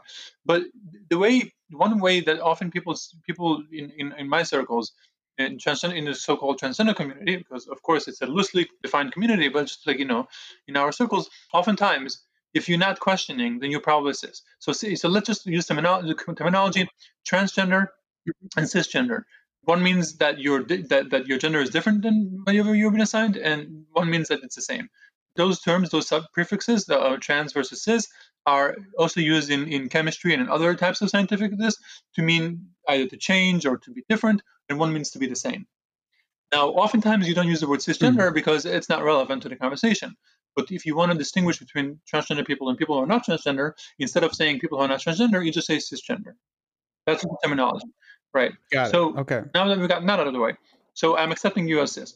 Oftentimes, one way to define cisgender as different from transgender is that cisgender people don't question their sexual, their, their sorry, their gender identity, their their sex. It's just given to them, and like you said, it's not even important to you. It's it's, but it is one of those things that you are, and you're acknowledging that in society. And I don't question it. I don't think about it. It just is. And you, and you don't think that you're not. Right. Oftentimes, ironically, many transgender people who are still having these inside struggles and trying to accept themselves as trans, oftentimes are like, "What if I'm not? What if I'm not trans? What if I am this?" But then the thing is that people, 99% of the time, people who aren't trans don't have that question, which is you contributed to anecdotally by saying, I don't have that. So, congratulations, you're not trans that we are aware of.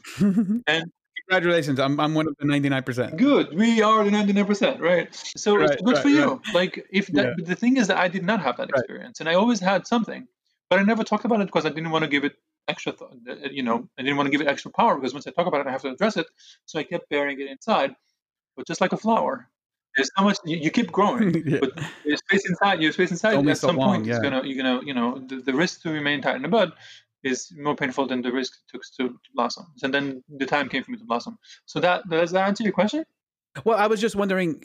Well, clearly, so you thought about it, and eventually you couldn't bury it anymore in your in your mind, and so you had to address it, and and and, and I blossomed. You know, yeah. Here you are. You blossomed so tell talk to me about testosterone specifically because it's you know you know when I I would think about these stuff and I would think well maybe maybe you know I, I couldn't care less about sports I say as my son is sitting over there watching basketball right it, is there something wrong with me no I'm not worried about it I don't care but I'm I wonder I, maybe I should ask a doctor, but we, I know just anecdotally from having read about it here and there that more or less testosterone has a big effect, a noticeable effect on people. So tell me about that. So our bodies, sometimes you don't realize because they're just because most of the time when we exist inside our bodies, we, because we are human beings, we have a brain, and we also have a body, and that body functions. And our bodies have needs. Our bodies have they function. There's an entire 24/7 process that monthly, um, annual processes that we go through,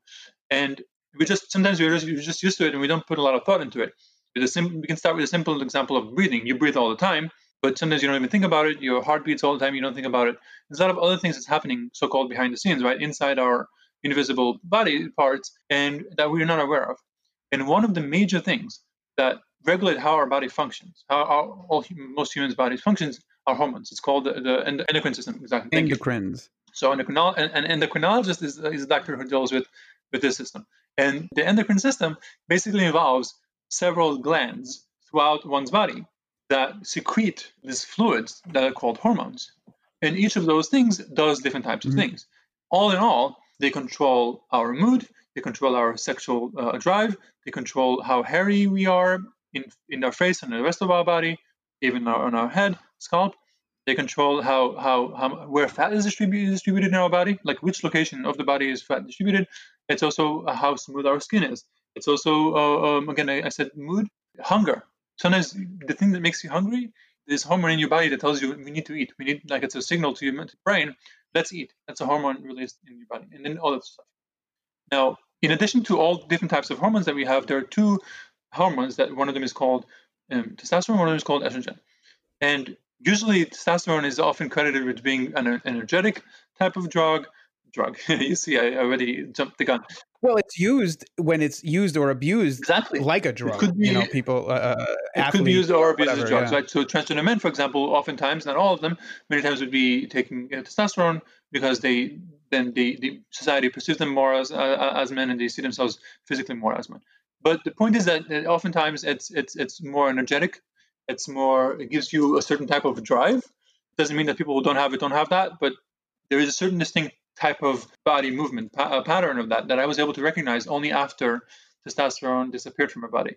And it's difficult to use. I, I can easily show you around and say this is testosterone, this is not testosterone, but so every person's body produces different amounts of it. And if you, if you want, one could take a, a, blood test, and you know it could be quantified. You have so much testosterone in your body. You can be. Is it so? You say a blood test. Is it something that changes throughout the day, throughout the week, throughout the month, or it's it basically this is your level? So it depends on the person. But mo- for most people, it changes throughout your life. You're a child, you have very little of it. When you go through puberty, your body starts producing it more and more and more. And then, generally speaking, as a rule, you, as a rule, you have a lot of it.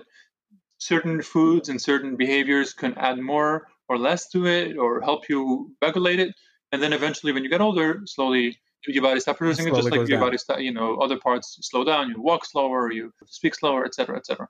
But obviously, stuff could happen to you that could affect it. People have uh, cancers, people have surgeries, people have, but also just the baseline. People's bodies are different. Like people are you shorter than me. That's a fact of, of genetics. Right. And it's possible that at some point your body produced less testosterone than me, but it's very possible that now you have more than me. Now I have a theory. I have a theory. Tell me if I'm correct, and I'm sure I am. The further up your hairline is somebody's forehead, the smarter they are. That's true, correct? Right? That must be true. No? No? I, oh I, I, I was thinking if I want to if I want to pretend to freeze right now. That's been my theory for a long time, long before I, I, I, you know, gave up and started shaving my head. So, so you really want to go there? Now that I have like literally bangs, you're gonna go with with a full uh, skin head.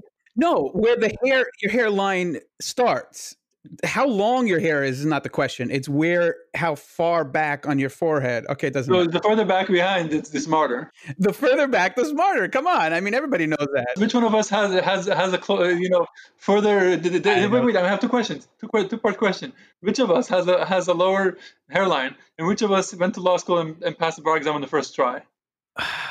well, you got me on that. I I definitely. You know, but, we see what I'm working with here on my scalp. So, so even that, that is, you know, there's a thing called, again, it's a general term. It's not exactly uh, exact description, but so-called male pattern baldness, mm-hmm. right? It is directly related to your body producing testosterone. It's a direct result of that. There are mm-hmm. people whose body produces testosterone, uh, uh, uh, you know, mostly testosterone, and they still have low hair, hairline. You know, they don't have baldness, and that's because of whatever other stuff is going on in their bodies, and that's for us to get in. And all the stuff that we're talking about, I'm just giving you a glimpse of it. There's a lot more. Yeah. I'm giving you the generalized versions of it because I'm not a medical professional.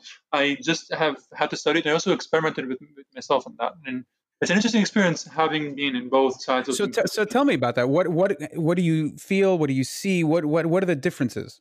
So one of the main ones, I felt a lot calmer. It's easier for me to calm down and not get angry and upset. So when something upsets me, so there came a time that I started taking uh, blockers, basically. They're called hormone blockers, and that are basically blocking my body from producing testosterone. Mm-hmm. And you could see it. Like my, I took blood tests and I could see the numbers plummeting. Go down. So also it also made, made me more lethargic and like down and not as energetic. But also whenever I did, like I, I was less likely to get angry, or if I get angry, I was less likely to to to take it out. I was. It's easier for me to just be like, okay, let's deal with it or mm-hmm. also and also gave me space to, to, to look into my feelings, which is a look whole inward, yeah. that that's, that's associated with femininity, and it's not exclusively to, to, you know to femininity, but it's easier when you don't have so like on a physical on a physiological level. You're right. The physiological is mm-hmm. the physical function of your body. The physiological. There's a saying people say often: "Just boys don't cry," mm-hmm. right? Mm-hmm. Obviously, it's a it's a it's a. I've never seen me at a movie, but it, yeah, go on. You've never seen me at a movie. That's amazing. You should, yeah. you should say you should say you know whatever. But as a general as a general sense, people with testosterone have a harder time crying on everything else being equal. Mm. Doesn't it does not mean that men don't cry. It doesn't mean that people who have testosterone have, like it's an actual thing. People who have testosterone. I have friends who, whose testosterone level is higher than, than, than otherwise should be, and they're like, I wish I cried more, and they can't because their testosterone is stopping them. Obviously, mm. you know, there's always this extreme situation where someone, a loved one dies and you cry and whatever. So the thing, so the thing is, I can at least understand when people say to, to kids or, or to adults, "Boys don't cry." I can understand where it comes from because it's true that generally, on average, men are less likely to cry, and once you make it as a standard and you have this macho thing, and you you now you have to live your, up your to boys, that. and you're training your next generation of boys of men, which, is, which are boys now, Right. not to cry, then it becomes in a in a hurtful in a harmful way because because you're not even letting them the little percentage of crying that their body would otherwise do to let them out because because something is wrong with their masculinity if they're crying. So, but I can also understand where it comes from because oftentimes men are less likely to cry, or people who have whose testosterone dominates their body are less likely to cry. And if you notice, old men are, are Mhm. more likely to cry, easier to Right. cry Yes. than young women. So also it's directly related. Well, like you said, the testosterone goes down, but also I think culturally too, the stigma slowly goes away as you get older. Maybe I think so. Um, yeah. that, I have- I haven't gotten into that yet. So it also gives me like now I, I enjoy cooking more. So obviously, you know, man, many men cook, and many it's very possible to be a, a, a male cook. It just happens to be that for me, this calmness, this you know space to focus inwardly, and that I gave myself, and I finally am grateful grateful to have, makes it easier for me to to just take my time and not be in a rush and prepare my food and cook and, and feel good about it. That's very interesting. Which brings us to oh, maybe this brings us to another subject. Well, tell me about food. You, you, what do you cook? You said you like to you. It's your newfound hobby is cooking. Tell me about it. What do you cook? My newfound hobby is cooking. So also, I mean, obviously, um, uh, COVID quarantine and stuff uh, also contributed to to even more that I've been cooking recently more. But another thing, so we'll jump to two subjects at once, and then we'll get back to one of them later. So I just spent four months in Thailand, between March and July. I was Or in Thailand. Thailand, as our as our our illustrious president calls it. Uh, let's not get into that. Let's No, not get into that. no. Let's not get into that because It's its own subject, right? its own five-hour subject. Exactly. Yes. I mean, let's not take p- spelling and pronunciations from that. I actually, yeah, somebody was trying to even, uh, you know, somebody was trying to even justify, oh, because I was in Thailand and I met many English-speaking foreigners. None of them says Thailand. Everybody says Thailand. Narrations of Thai words into English often have H's in them after P's, after K's, and after T's, and oftentimes the H's are not pronounced; they're just aspirated. But that's getting into linguistics. Anybody who's who's who's older than seven knows that it's Thailand. Anyways, Not yeah. everybody. Not everybody. I've come across people and I've told them that, that I've been to Thailand. Like, how do you pronounce that? So Hmm. it's okay. And that's exactly what happened to the president. But let's not get into that. I really don't want to talk about the president. So, neither do I. Yes, go on. anyways, it's okay if somebody wants to erase that last part. Anyways, so I was in Thailand for four months. During which time, so so you know, people often got time go to different countries to try out different foods. I'm vegan, and Mm, so I That's ended up. new, isn't it? It's relatively new. Okay, We can talk about that. We'll, we'll, we'll, uh, so I, I, got, I got more of an incentive to cook on my own because it was difficult for me to find restaurants that are vegan. So I just went to the grocery store, bought my own food, and cooked. So, but I've even before that, I, I, I've been slowly, so I've been slowly getting into this satanic cult called veganism. Veganism. Uh, sarcasm, of course.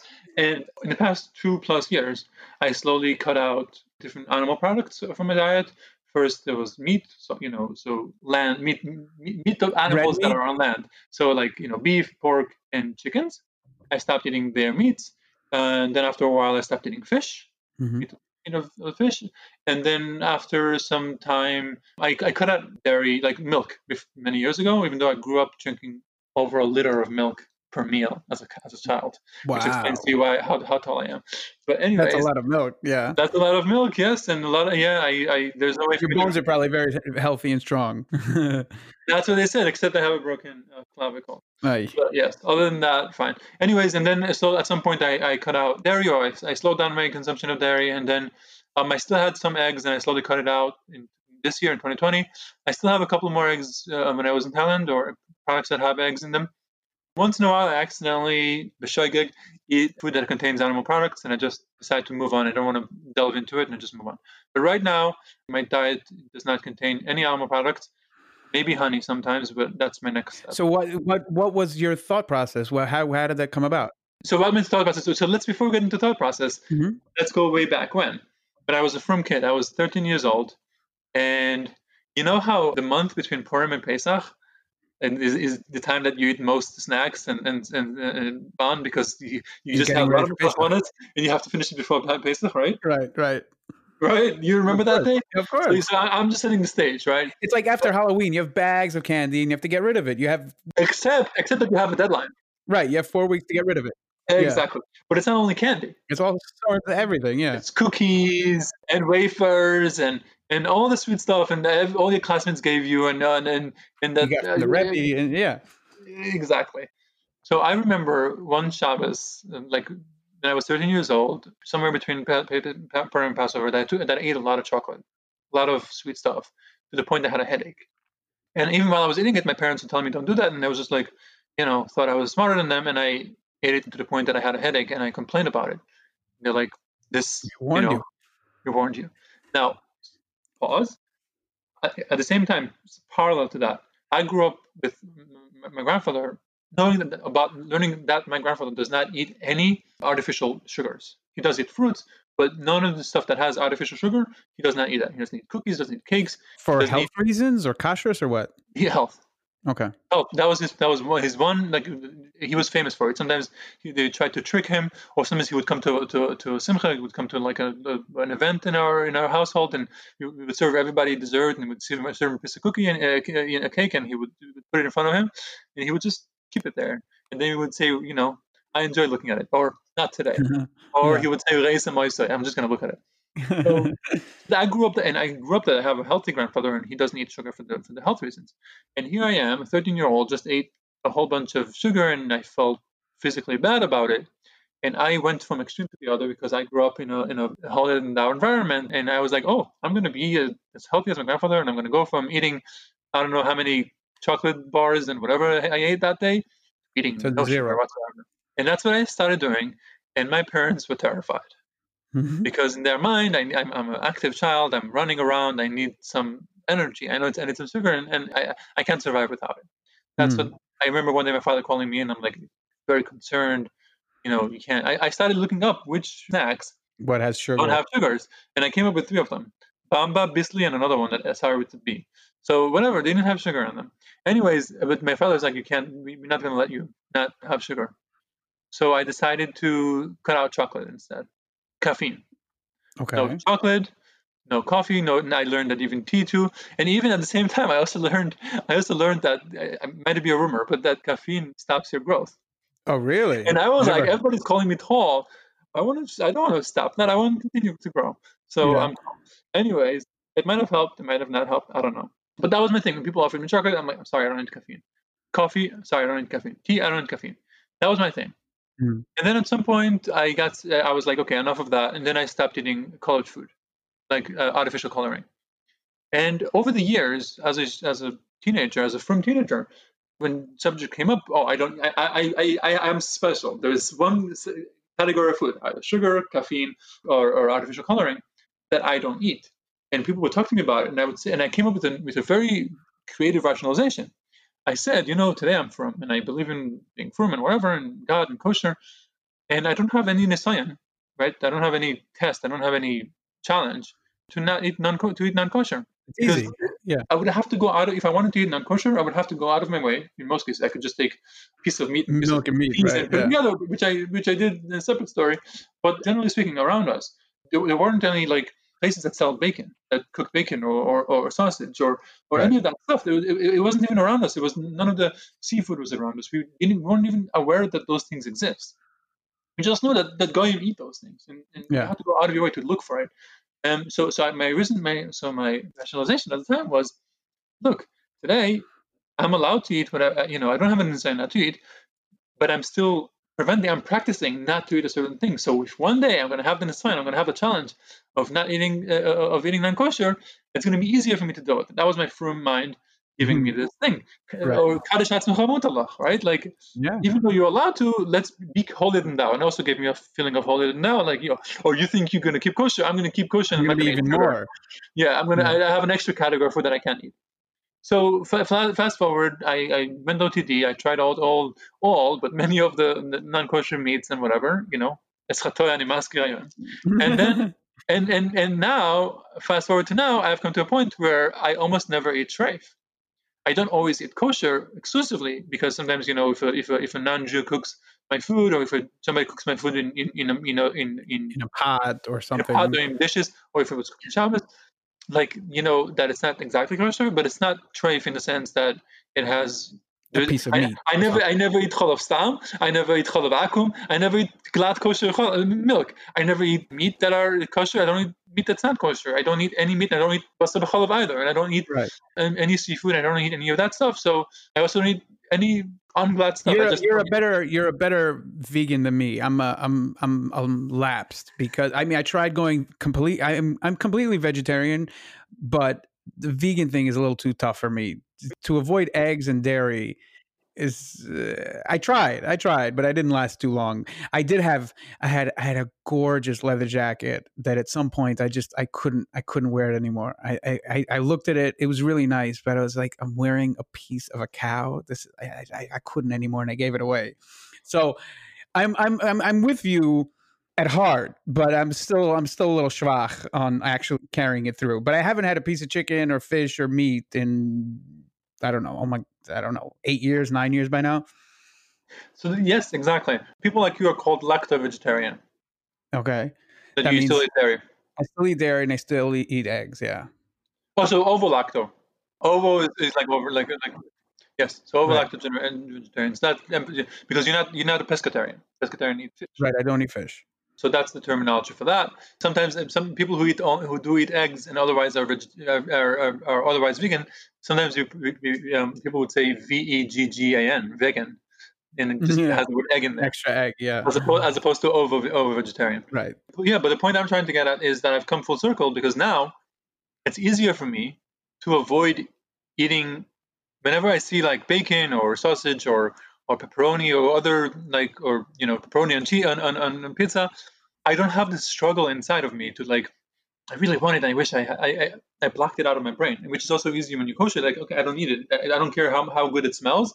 I don't care how uh, you know it's not a food for me, and I block it out. So I, I walk down the street in New York or in Thailand or Bangkok. I smell all these foods, and in my mind, I'm like, okay, this is for other people. This is not for me, and I don't have to worry about it. And the fact that I practiced it as a teenager, interestingly, good practice. way, actually helped. So Right. I had the same experience. I when I was when I was heading towards becoming a vegetarian, I expected it to be very hard. I thought I was going to be on a diet for the rest of my life, but never for one moment was it hard. Once I made the switch, that was it. I, I don't I don't have the type anymore. So tell me about Thailand. What was that like? That that's got to be a whole different world from what you know the world we're used to here. It was interesting, right?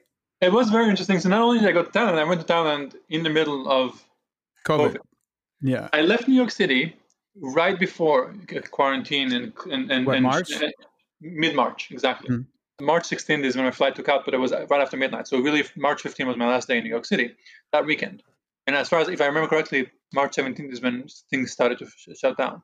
Mhm. Before I left, I started hearing firsthand accounts of people who had COVID in this building Oh wow.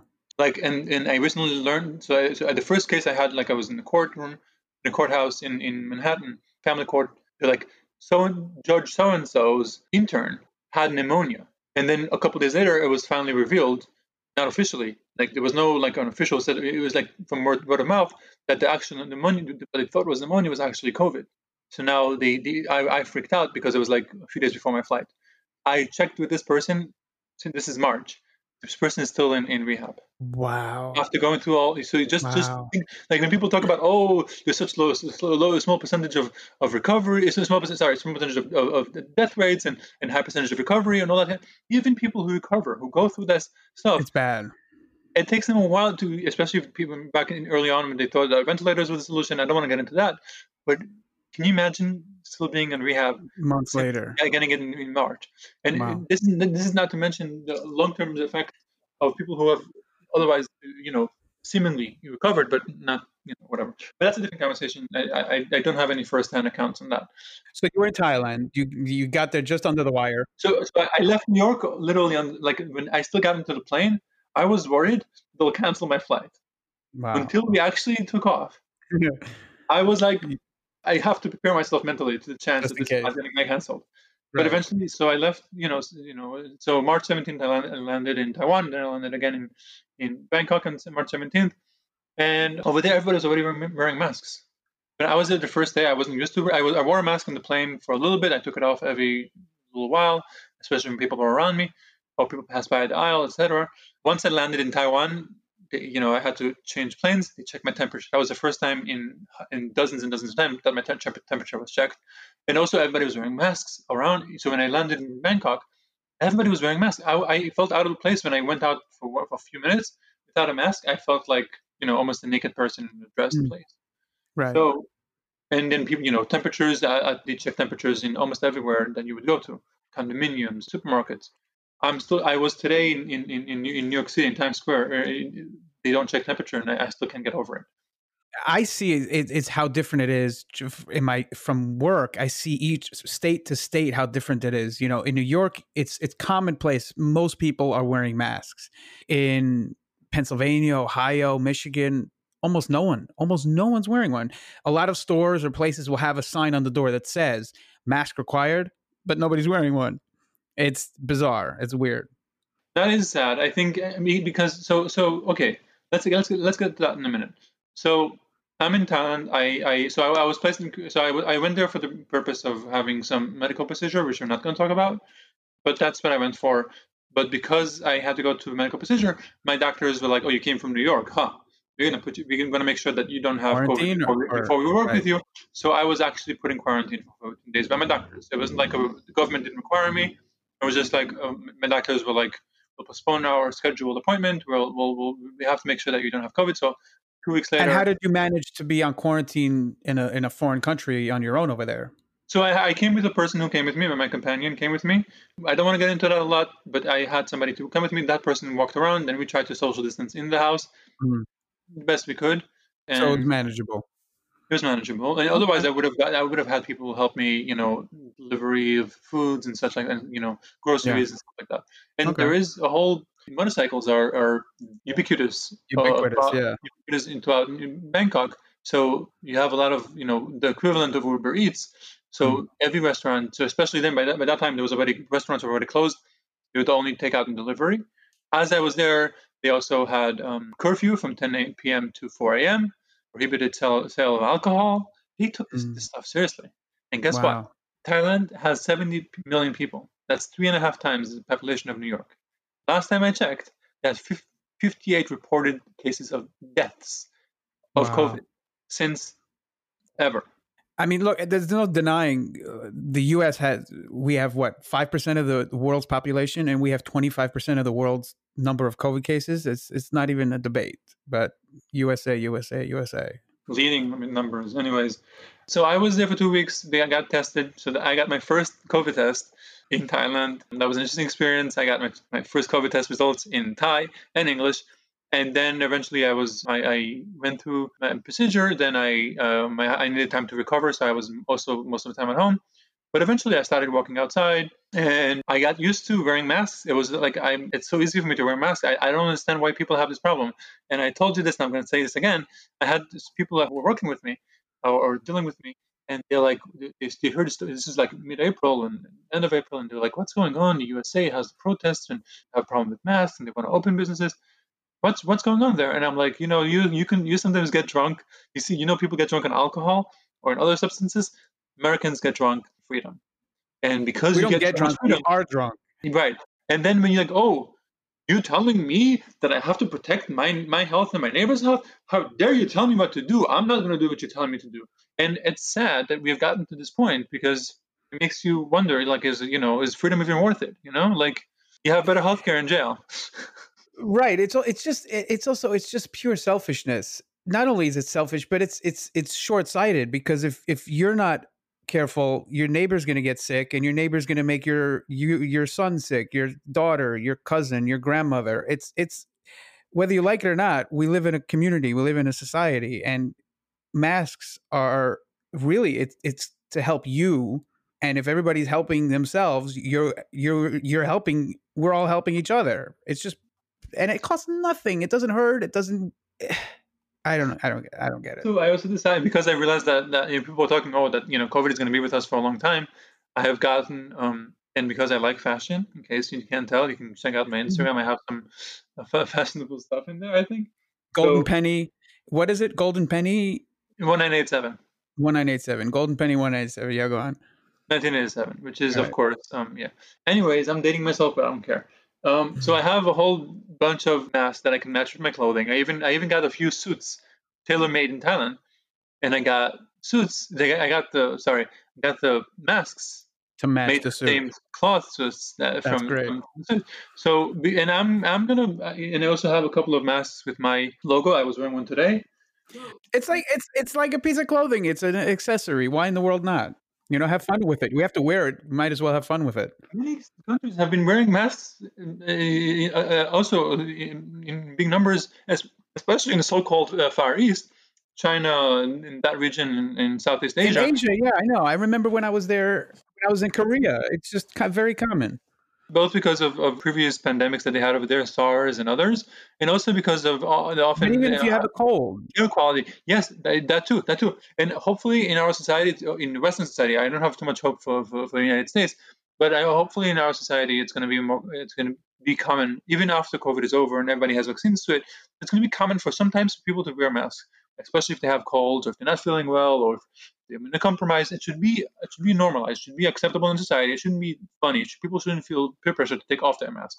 It should always be acceptable whenever you feel now, now it should be mandatory for everybody in public settings but after covid is over in my opinion it should be normalized people to wear masks whenever they feel like it especially if they have a cold especially if they're immunocompromised especially if they have a good uh, good health reasons for it and especially if they live in a, in, in, in a city that that has bad pollution you know obviously different masks uh, are more effective we can work- we can, you can we can work around it so that's that and also when people kept asking me where i'm from i made it a point to say i'm from new york uh, that was my answer. If you know where New, that New York is in the United States, you know that I'm also American. But for two reasons, I didn't want to say I'm from the United States. Is because one, the United States is so huge. Like you know, California is not next to Alaska, and Maine Right. is not next to it might as well be a different country. Might as well be a different country. Something now it almost feels like that, but that's a you know whole other question, whole other conversation. But also, yeah, between that and also because of political stuff going on and and and certain images around the world, and I didn't want to emphasize that. And I, and I have an American passport, and I when I need to show it, I show it. But where are you from? I'm from New York. Well, speaking of politics, to backtrack for a second, would tell me, talk to me about the way I hear about this stuff is usually conservative people complaining about liberals because the liberals I know don't have these issues, don't talk about it, don't care about it. But I usually hear conservatives kvetching and whining about liberals. The politics surrounding the whole issue of transgender people, whether it used to be bathrooms and now it's whether, I don't know, competitions. Still, it's so so so sports. It's still bad. Bathrooms are still bathrooms are still are still a thing. So tell me about that because I'm I'm not steeped in this stuff. So tell me what are the, these controversies? What are they crying about? Is it a real problem or not? Tell me. So let's also back off, and, and then we can. I want to get back to this. So I want to acknowledge that unfortunately we live in a society that everything that relates to public decisions is politics. Politics is a dirty word in some in, in some ways, especially if it's a divisive sense, right? But if you really go down, because I, I studied some political science when I was an undergrad, and I remember this following phrase. I might be messing it up, but the, the essence of it is as follows: You might not care about politics, but politics cares about you right? Politics picks up the garbage outside of your house. Politics build, builds the bridges outside of your house. Everything in our everything that relates to how we as a society. In this case, we, we live in the United States of America, and so it's our society. We live in different states, so it's slightly different. But the point is, everything that relates to how the public interact with each other, everything in public, everything about the rules of how we operate, the explicit rules, that Especially when we're talking about policies that turn into law. policies that turn into law, and everything every, exactly. Oftentimes, law, laws reflect the policies of either of today or of the time of the people who wrote it, of the time of people who wrote it, and and who enacted it. So everything that in, relates to personal is potential, or either potential or actually political issue. Now, most of the time, you know, seatbelts, right? Should we- should we be required to wear seatbelts, right? There was a point in time that this was a controversial issue, right? Right. Right. There was yeah. a point in time that there was such thing as cars. Car companies fought it. Yeah. Of course, of course, and then eventually, this is also a good parallel with, with face masks, but but it's also, it's also like so far it doesn't seem to take the same direction, but maybe one day it will. But let's you know, I'm just using it as an example. Mhm. It's a political issue because it has to do with how we interact with each other. If First, if a car hits you and then you are more likely to die, we want to make sure that everybody is protected from less likely to die, less less likely to get such hard injuries, and everybody's required to put on a seatbelt. So when a car when a, when a cop stops you over and you don't wear a seatbelt, you can get a fine for it. That's a political issue. It's not a controversial political issue, but it's a political issue, Right. right? You could have tomorrow a, a, a politician who says, "I want to repeal the mandatory seatbelt laws," and then you, before you know it, people are going to start debating it, and there will be people who will be for it, will be for you know freedom, Freedom. Let me decide if I want to kill myself, if I want to be killed in a car accident. Let me do it myself. There were people saying that. If you read, if you read, you know, like op eds from whatever was the '70s or even the '60s, and Ralph Nader is, is pushing for seatbelts, there were people screaming and yelling, "How, uh, yeah, freedom, freedom, freedom." Oh, okay, so now I'm taking seatbelts. So seatbelts aren't a personal issue, right? It's either so it's personal only if you have strong feelings about seatbelts. It's, it's personal if you have to expend money. If, if, I'm telling you you're not allowed to sell this car unless you have seatbelts on. Right. So now cars cost ten dollars more. Right, or whatever the numbers are but it's also not personal. It's your business. It's your it's what you do. Mm-hmm. Unfortunately, some of people's identities become political issues because some people decide that they don't they have certain feelings about it, and those feelings are hurtful to us.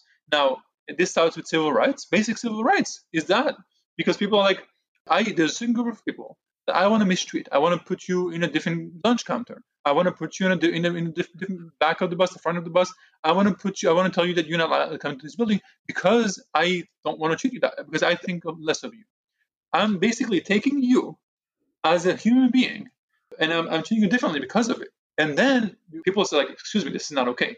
Rosa Parks, Martin Luther King Jr., and all the people in between, John Lewis Jr., marching and protesting. And then we have, you know, eventually leading to the beginning. It's not even the end. Some people think it's the end of it the beginning of, of civil rights in 1960, 64, 65, Civil Rights Act of, you know, we as a society, just like we don't want people to hurt people physically, we don't want people in our society to create different categories of people. You go to this different water fountain, you go to this different lunch counter, you go to this different part of the bus.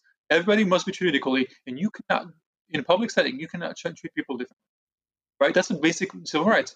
But it right. became a political issue. It is people who made it a political issue aren't the people who are fighting for their rights to be recognized and be treated equally when they go to a lunch counter or when they go on a bus or when they go to a water fountain. It was the people who told them, we treat you differently. And then they had to fight back and say, don't treat me differently. You're not allowed to treat me differently. And that's a political issue. And slowly, so I'm sure, are you familiar with the term Overton um, window? Overton window, yeah, sure. So, so, so over time, Overton windows keep changing, and now it's no longer an issue in, in, in most places in the United States whether or not black people deserve to, to be allowed to use water fountains. It's like almost a given to be allowed to be prohibited from using certain water fountains that are only designed for white people.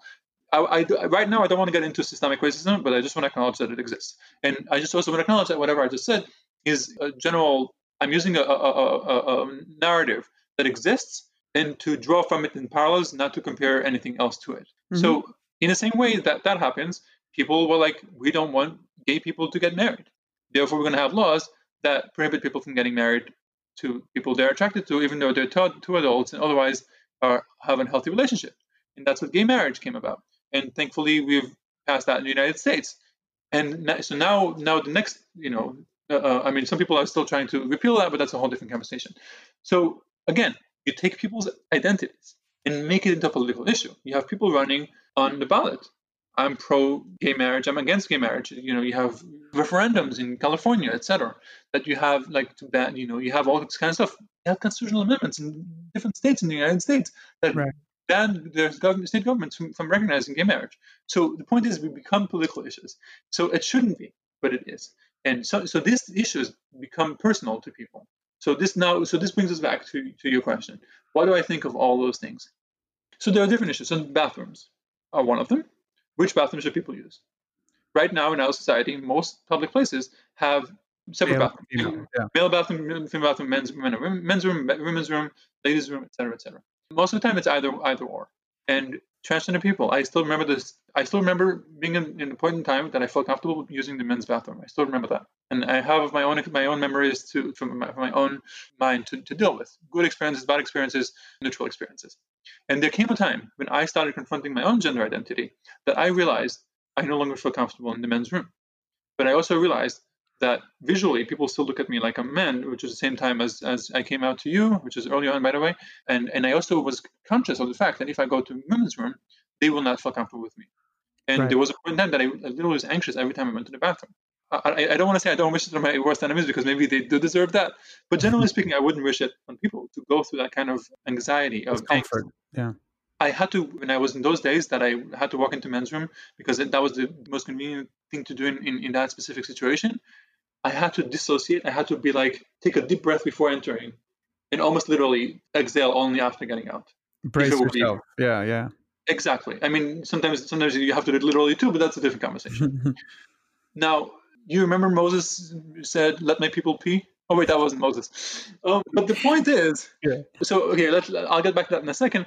Sometimes, so some places have gender neutral bathrooms. So they have men, men's room, women's room. And I remember the first time I saw a gender neutral was at Footsteps, and okay, cool, whatever. I don't care. I mean, uh, like you know, it's my attitude to everything. Whatever, this, this doesn't hurt me. So what? But the point is that you have to be um, from, uh, aware that people around you could be anxious about it, could be feeling of course, uncomfortable. No, of course, I and if that. you see somebody, so I'm encouraging you as a person who said earlier that you feel okay with the label being man, whatever that means. We can get we, we don't have to get into that much. But if you see somebody who might not look exactly like a man, and maybe people have them second look at, make sure to be there for them and make sure to tell them if you want to be here, you belong here. So it could be sometimes a, a, a transgender man, or it could be somebody who's early on in being transgender man and doesn't no longer feel as comfortable in the in the women's bathroom, and you are there for them. Make it a point, either in your actions or in your words or in your facial expressions or whatever it becomes relevant, that you support them. And that's you, and that's true for other people too. Let people pee. People go to the bathroom. People who have intentions of hurting people in the bathrooms do it without dressing like the other gender. And it doesn't matter what sign is on the door; they're going to do what they want to do. Exactly. There are people who like. Some people say, "Oh, what if one of the closest arguments to a good faith argument that I could get on the side that says we shouldn't let people who look like men to use the women's bathroom. First of all, how are you going to decide that? You know, who, who decides how a man looks like, how a woman looks like? What if it's a woman who has short hair and she has loose clothing and you can't see some features and somehow, you know, strong facial features and you're going to kick her out? Like, you know, right. and anybody who, who, who opens other people's tries to, to peep into other people's uh, this regardless of their gender and gender of the of the bathroom that's a problem like people need privacy in the bathroom. Let my people pee. Hmm. and you can have men in the men's bathroom who, who prey on boys. You can have men in this and who, who peek on, and, and violate people's privacy in there. And you have that women in, in there, and you have anything in between. If somebody really wants to hurt somebody, they don't have to say, oh, and also keep in mind, obviously it's not required, but most of the time when somebody goes through trans, transgender journey, this process, why would a person go through so many changes in their own life just because they want to prey on women in locked bathrooms. Right. There are easier ways. I mean, hypothetically speaking, ideally speaking, in an ideal world, we should have you know stalls in public bathrooms and every, everything is going to be gender neutral and there should be a space for people who want to put on makeup and stuff like that and people who feel that kind of don't want to have that gaze of certain group gaze g-a-z-e mm-hmm, of certain mm-hmm. people to, to be staring at them maybe should have safety in both directions i can see that but like I can see the benefit of having separate ones because it, because there are certain categories of people who are more likely to be predators to certain category of people. But oftentimes, the people who turn out to be those predators are 99% of the time cis, cis people, oftentimes cis men. With too much, right? Goes back to the testosterone conversation. Yeah. Fair enough. And, you know, I, I don't want to shame anybody. You know, if you have, it's okay to have those inclinations. Just the question is how you're going to how you act and right. how you know it's a, you know it's understandable. So if you are a person who is turned on by certain types of images and you don't want to be around it because you want to respect them, I can see why you want to have your own space. And also somebody who often is accused of being you know sexual by their appearance by people who get turned on by it. So, but bottom line is it happens to be that cis men tend to be to be more likely to be predatory, be, have predatory behavior in bathrooms than transgender women. But transgender women mm-hmm. are the ones who are being politicized and being, you know, oftentimes use them as a, oh, what if somebody's going to see the transgender and just go in there? So right, they're the receiving end. They're the victims of this. But the thing is that, that not exclusively. You know who else is in the receiving end? Women, cis women. Oftentimes, when people who perceive the cis woman as not womanly enough, because they've gotten into their head, I have I know a person who is non-binary but was assigned female at birth presents like androgynously, like short hair. I think naturally have large breasts, but like they wear clothes, they wear it loosely so you don't notice it, and also strong facial features. And the person who goes into the women's bathroom, check them out on, on Instagram, Rain Dove, amazing human being, very compassionate person. And the person literally, what's the word for it? When they uh, paint spray, ace, mace, Mace. the person was maced, literally. Whoa. Because the person wow. felt unsafe.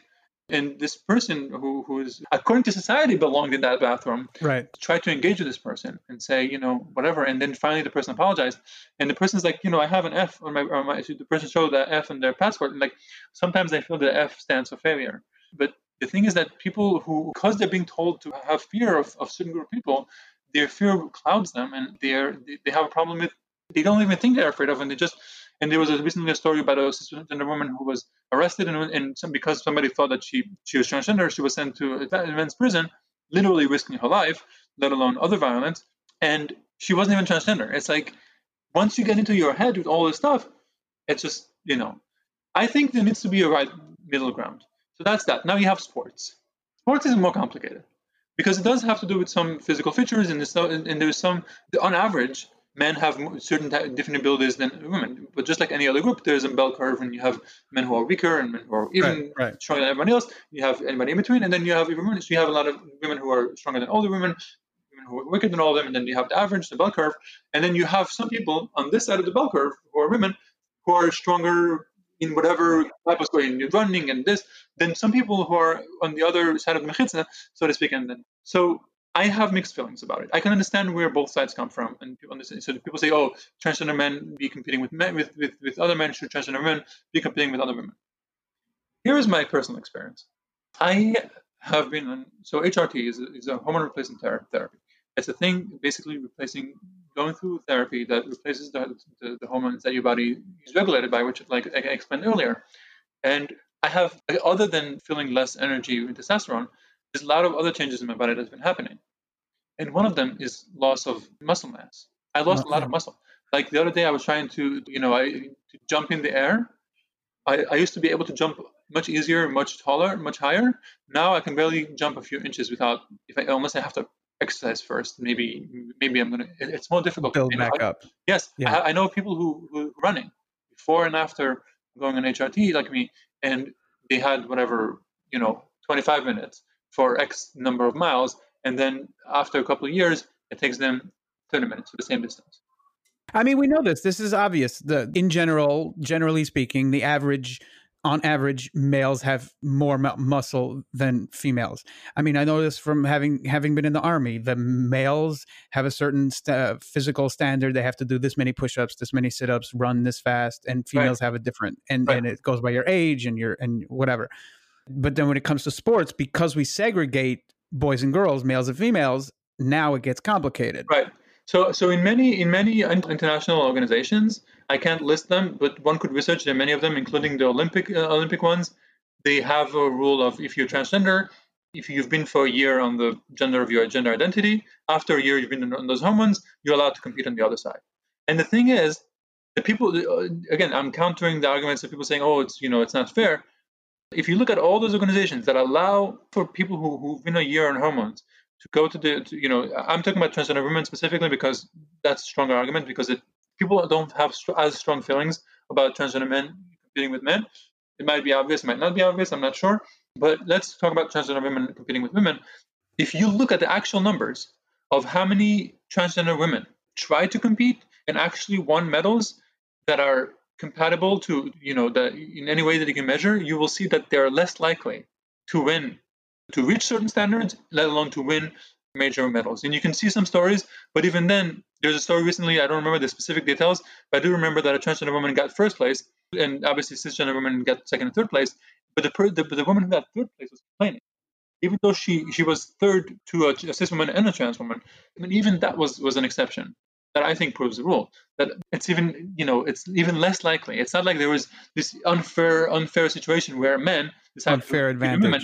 Because first of all, in most places that allow it, you have to literally. Why would you lose muscle mass? Why would you go through a, a situation where which do you know any man who to make yourself weaker who's comfortable with a man who likes to have breasts scoring right like why right. would you want these other these other side effects that we don't have to be explicit about right now that are also in a sexual sense that I can't imagine a cisgender man wanting to lose those just because they want to get an advantage over women and, and pretend to be a woman just for, for, for sports. So the thing is that it, it's overblown. Oftentimes it's because of fear. And I believe in education. In letting people understand, come meet us, actually sit down and explain stuff. There are people who, who have decided, made up their mind. And that's also true for any issue in politics. But except this issue in politics is let's start a person. Like I said, it's not like it's people's lives, right? Yeah. And sometimes people use that, and then because people feel so strongly about it, they lock themselves into that position. Therefore, take other positions that literally endanger endanger our lives, right? So you so you, so we're talking about bathrooms, we're talking about uh, sports, we're talking about gay marriage. Did you know there is a thing called hmm. the, the gay gay and transgender panic defense?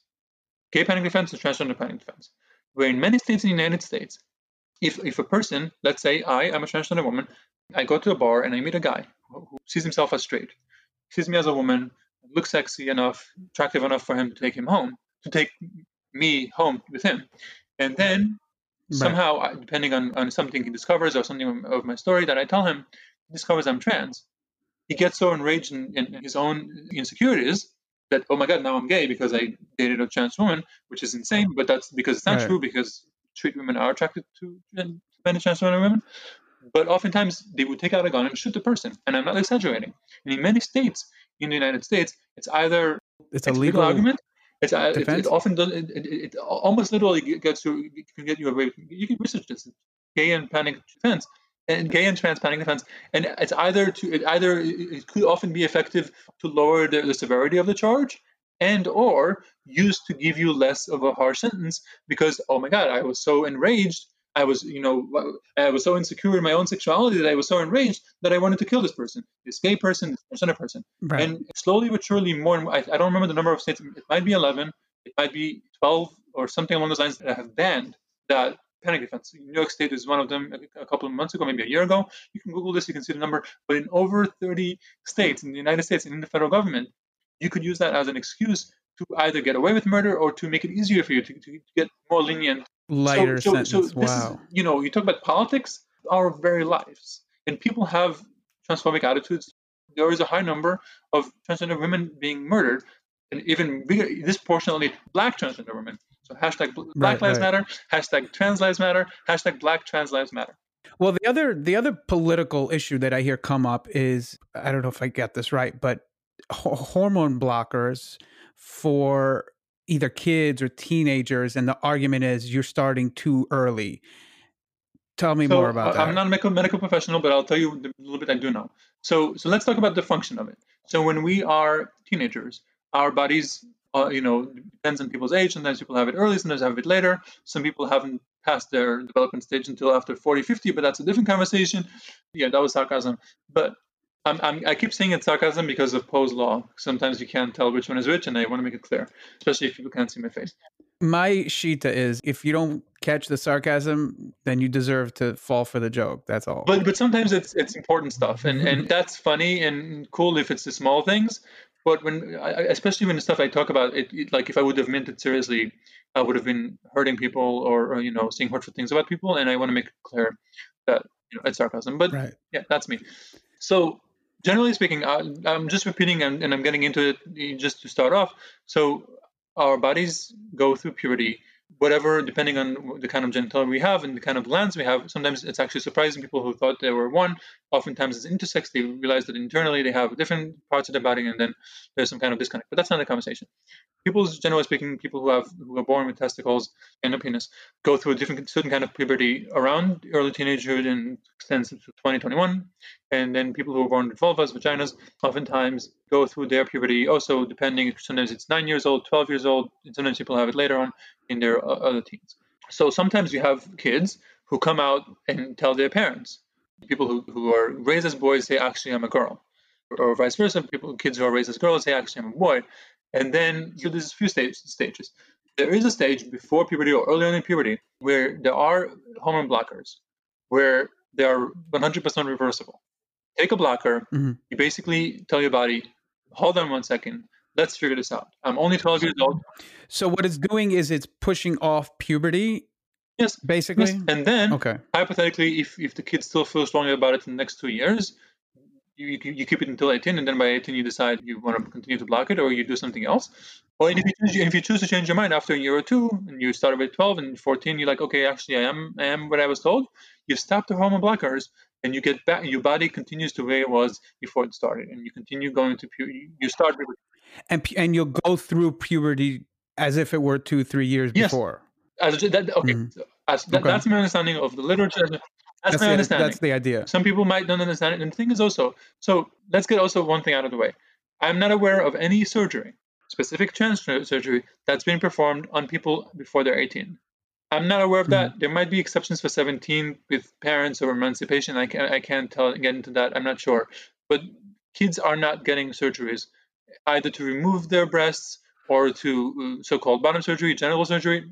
I'm not aware of anybody in the United States operating that way or in other Western countries, let alone in, in so-called developing countries. That doesn't exist.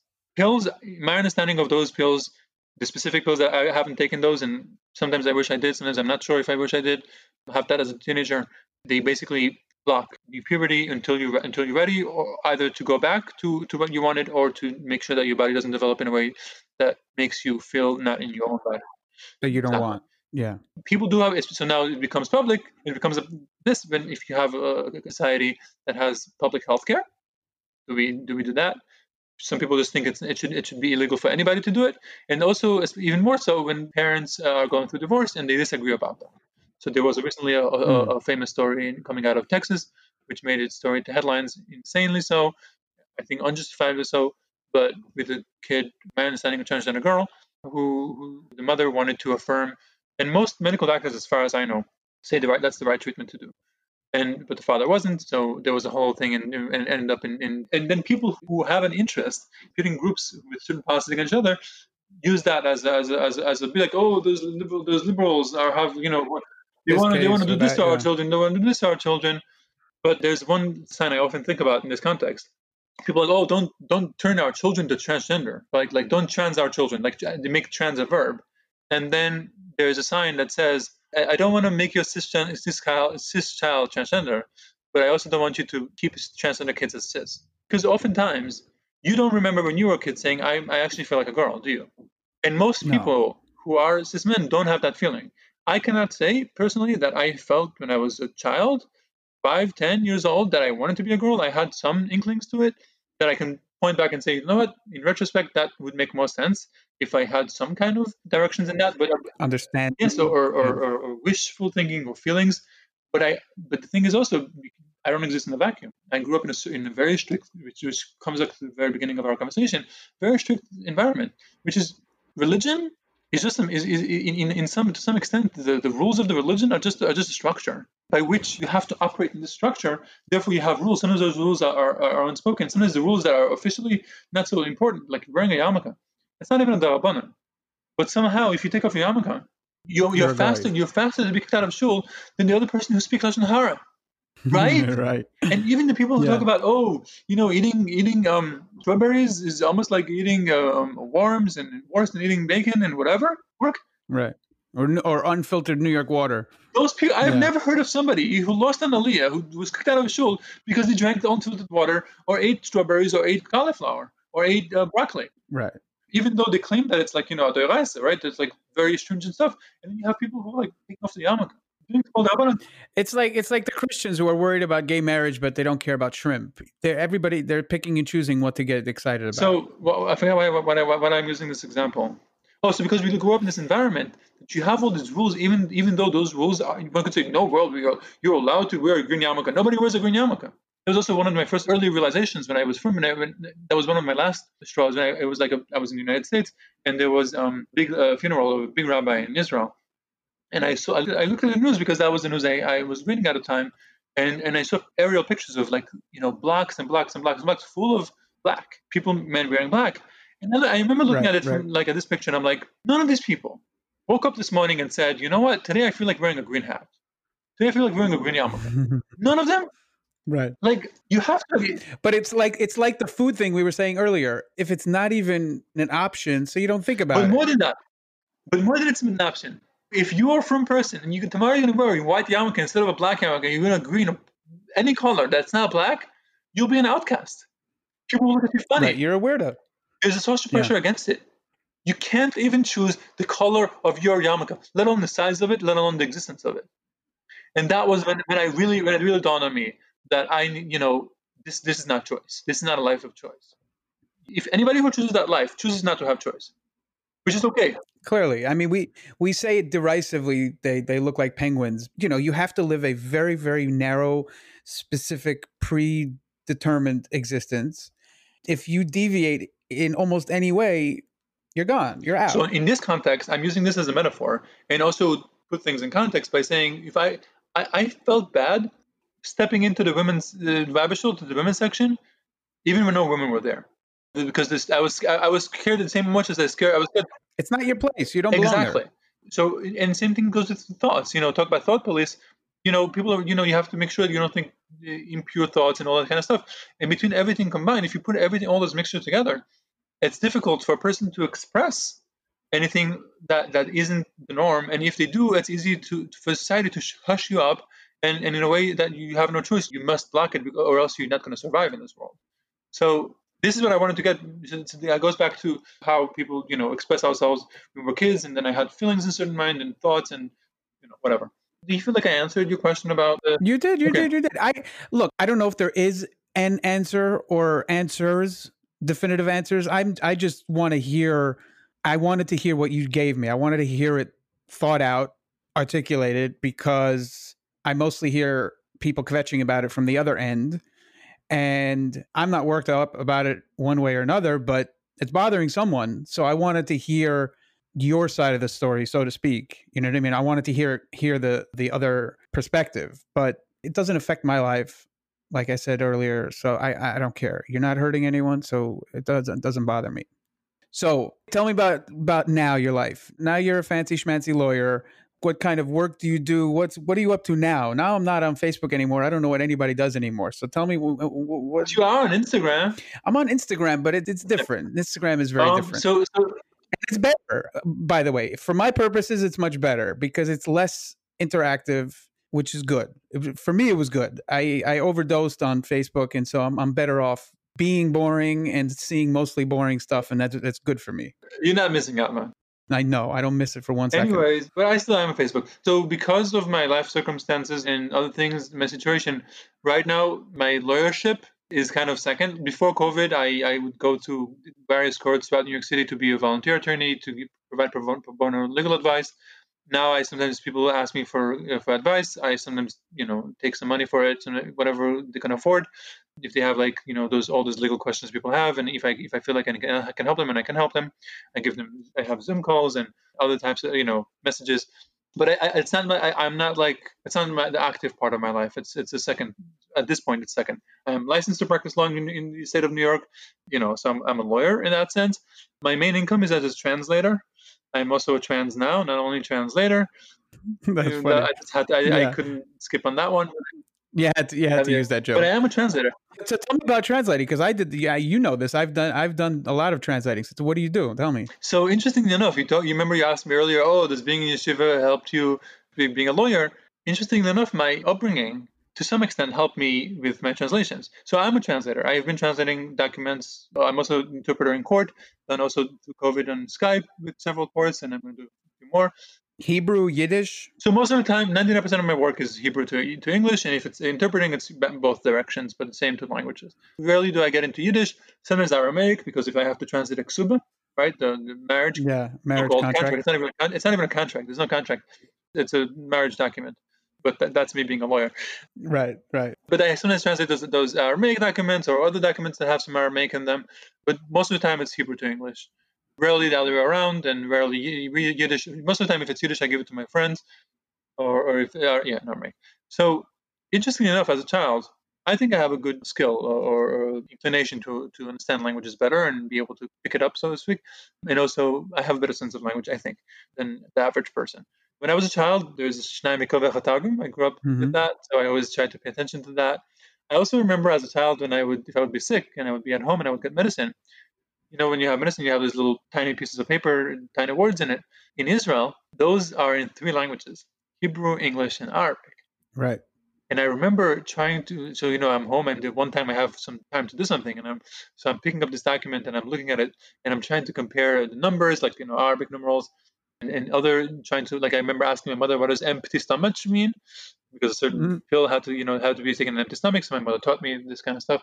So I always paid attention to that, and I always tried to look for between so between between Chamik and the Taich of you know Bereshit Sinaneb, etc. etc. Right, right. I actually so that, that being able to translate words was something I was always you know curious about, and once I realized that I had, and so now you literally that's what you live on is translation work. That's really amazing. That's great. I did translation work when I was in college. It was never enough to live off of, but I had you know, a lot of freelance jobs I had for a while. My my best contract ever was when the DEA, I hate to say this, was spying on Yiddish speaking uh, money launderers and they needed, you know, translation work and they pay $65 an hour. And so guess what? I was putting in as many hours as I could get sitting there translating. But I never, I, I was never able, it never lasted long enough for me to live on it, you know, full time. But I somehow managed. I have my own company now. Uh, so I have my own company uh, that I'm the president and CEO of. Look at you. I'm also the only employee of. yeah. You can laugh. You can laugh whatever you want. No, I'm impressed. It's very cool. I'm a president of PG Language and Research Inc. Anybody who needs to translate documents can send me an email, pglrtranslations at gmail.com, or reach out to me through social media. I, I, I have I have one main uh, client who's a former employer of mine that send me a lot of often you know often enough they send me work that I translate at home, and I've been working from home way before way before COVID was a thing. Long before it was cool. Since 2014, since I started law school, that, that's how I survived in law school. That's how I'm surviving now. So I'm not like so because so unlike most law graduates who, in addition to just wanting to start a legal career, they have like they they acquire debt or or they don't have any other source of income, so they need to find something, even a start, you know, even if it's a low salary, need to start something. I need to get into something because they need. Because or they end up being being a slave at a, at a big law firm, firm for a while just to pay off their debt, or at least to to to, to breathe, be able to breathe through until right. they figure out the next step. So I didn't have that pressure because I have this separate income. So I decided to just take my own time, and especially once I realized that I want to, you know, come out as trans, I don't want to have the pressure of having to come out to to an employer in a certain way, or if I know I have to take a break because I want to travel to overseas for medical treatment, I also don't want to take on clients and then say, "Oh, I'm sorry, I'm talent enough for four months." I, I want to be able to to be free on my own terms. You're your own boss. Exactly, and when I'll be ready to to represent people in in a full capacity, or whatever capacity it, it can be on my own, then I'll take on cases. So yeah. That's very cool. I didn't even know. I didn't even know you have your own your own business. That's so cool. I'm I'm so happy for you. That's what the PG is about. That's, That's very cool. So so in closing, is there anything else you would want to tell the world because the world listens to my podcast? You know, in closing, what what do we need to know about any of the topics we covered in the last however long it's been? So a few things. First of all, be kind. Be kind to yourself. Be kind to each other be understanding of people around you and, and you know just that. Second it gets better. Third it gets better. If you're in a situation where you feel you're alone especially if you are if, if you are in a closet eh, as you know you want to not be frum anymore you, you you people around you see you as frum and you don't want to be frum anymore it gets better. There are there, you're not the only one. There are other people like you. I know it's true. I've seen the video. You've seen the video. We have to do an updated one by the way it's time. It's time. We can do a Zoom video. We can do a Zoom version now. I have the thought in my head. Believe me, I know. Yes, and then and then same thing if you're trans and you and you have thoughts that you might be trans. You're not the only one. Seek out help. There are people who are going to affirm you. There are people who are going to support you. There are people who are going to who are going to help you and, and try to be there with you and experience it with, with you in, in in physical settings and online settings and whatever situations it is. And just be kind to yourself and to others. That's the That's like the basic line. As I forget who makes makes this terribly awful joke about the atheist. What are the atheist Ten Commandments? Don't be a dick. Just be a mensch. Just be a mensch. Be a nice person. Stop being such an asshole. Can we can we finish off by the atheist, atheist convention, convention, in LA? LA? yes. Can we can we like because that was also one of the things we sang I think on, the, on our way to the convention you know something? I remember that. Yes, now that you say that, we were singing that song in the car. That's so funny. I forgot about that. That's really funny. From LaGuardia on a bright, clear, sunny summer's day. What a cheerful trio they appeared to be. They were off the ground, westward bound to the Atheist Convention in LA. Penina Ruth Gold. Yes, that's me. It's so good to see you. I'm so Thank happy you. to see you. Thanks for joining me. Nice to see you too. All right. Thank you for the interview. practiced dentistry in Woodmere with the clouds below. They were on the go to the atheist convention in LA.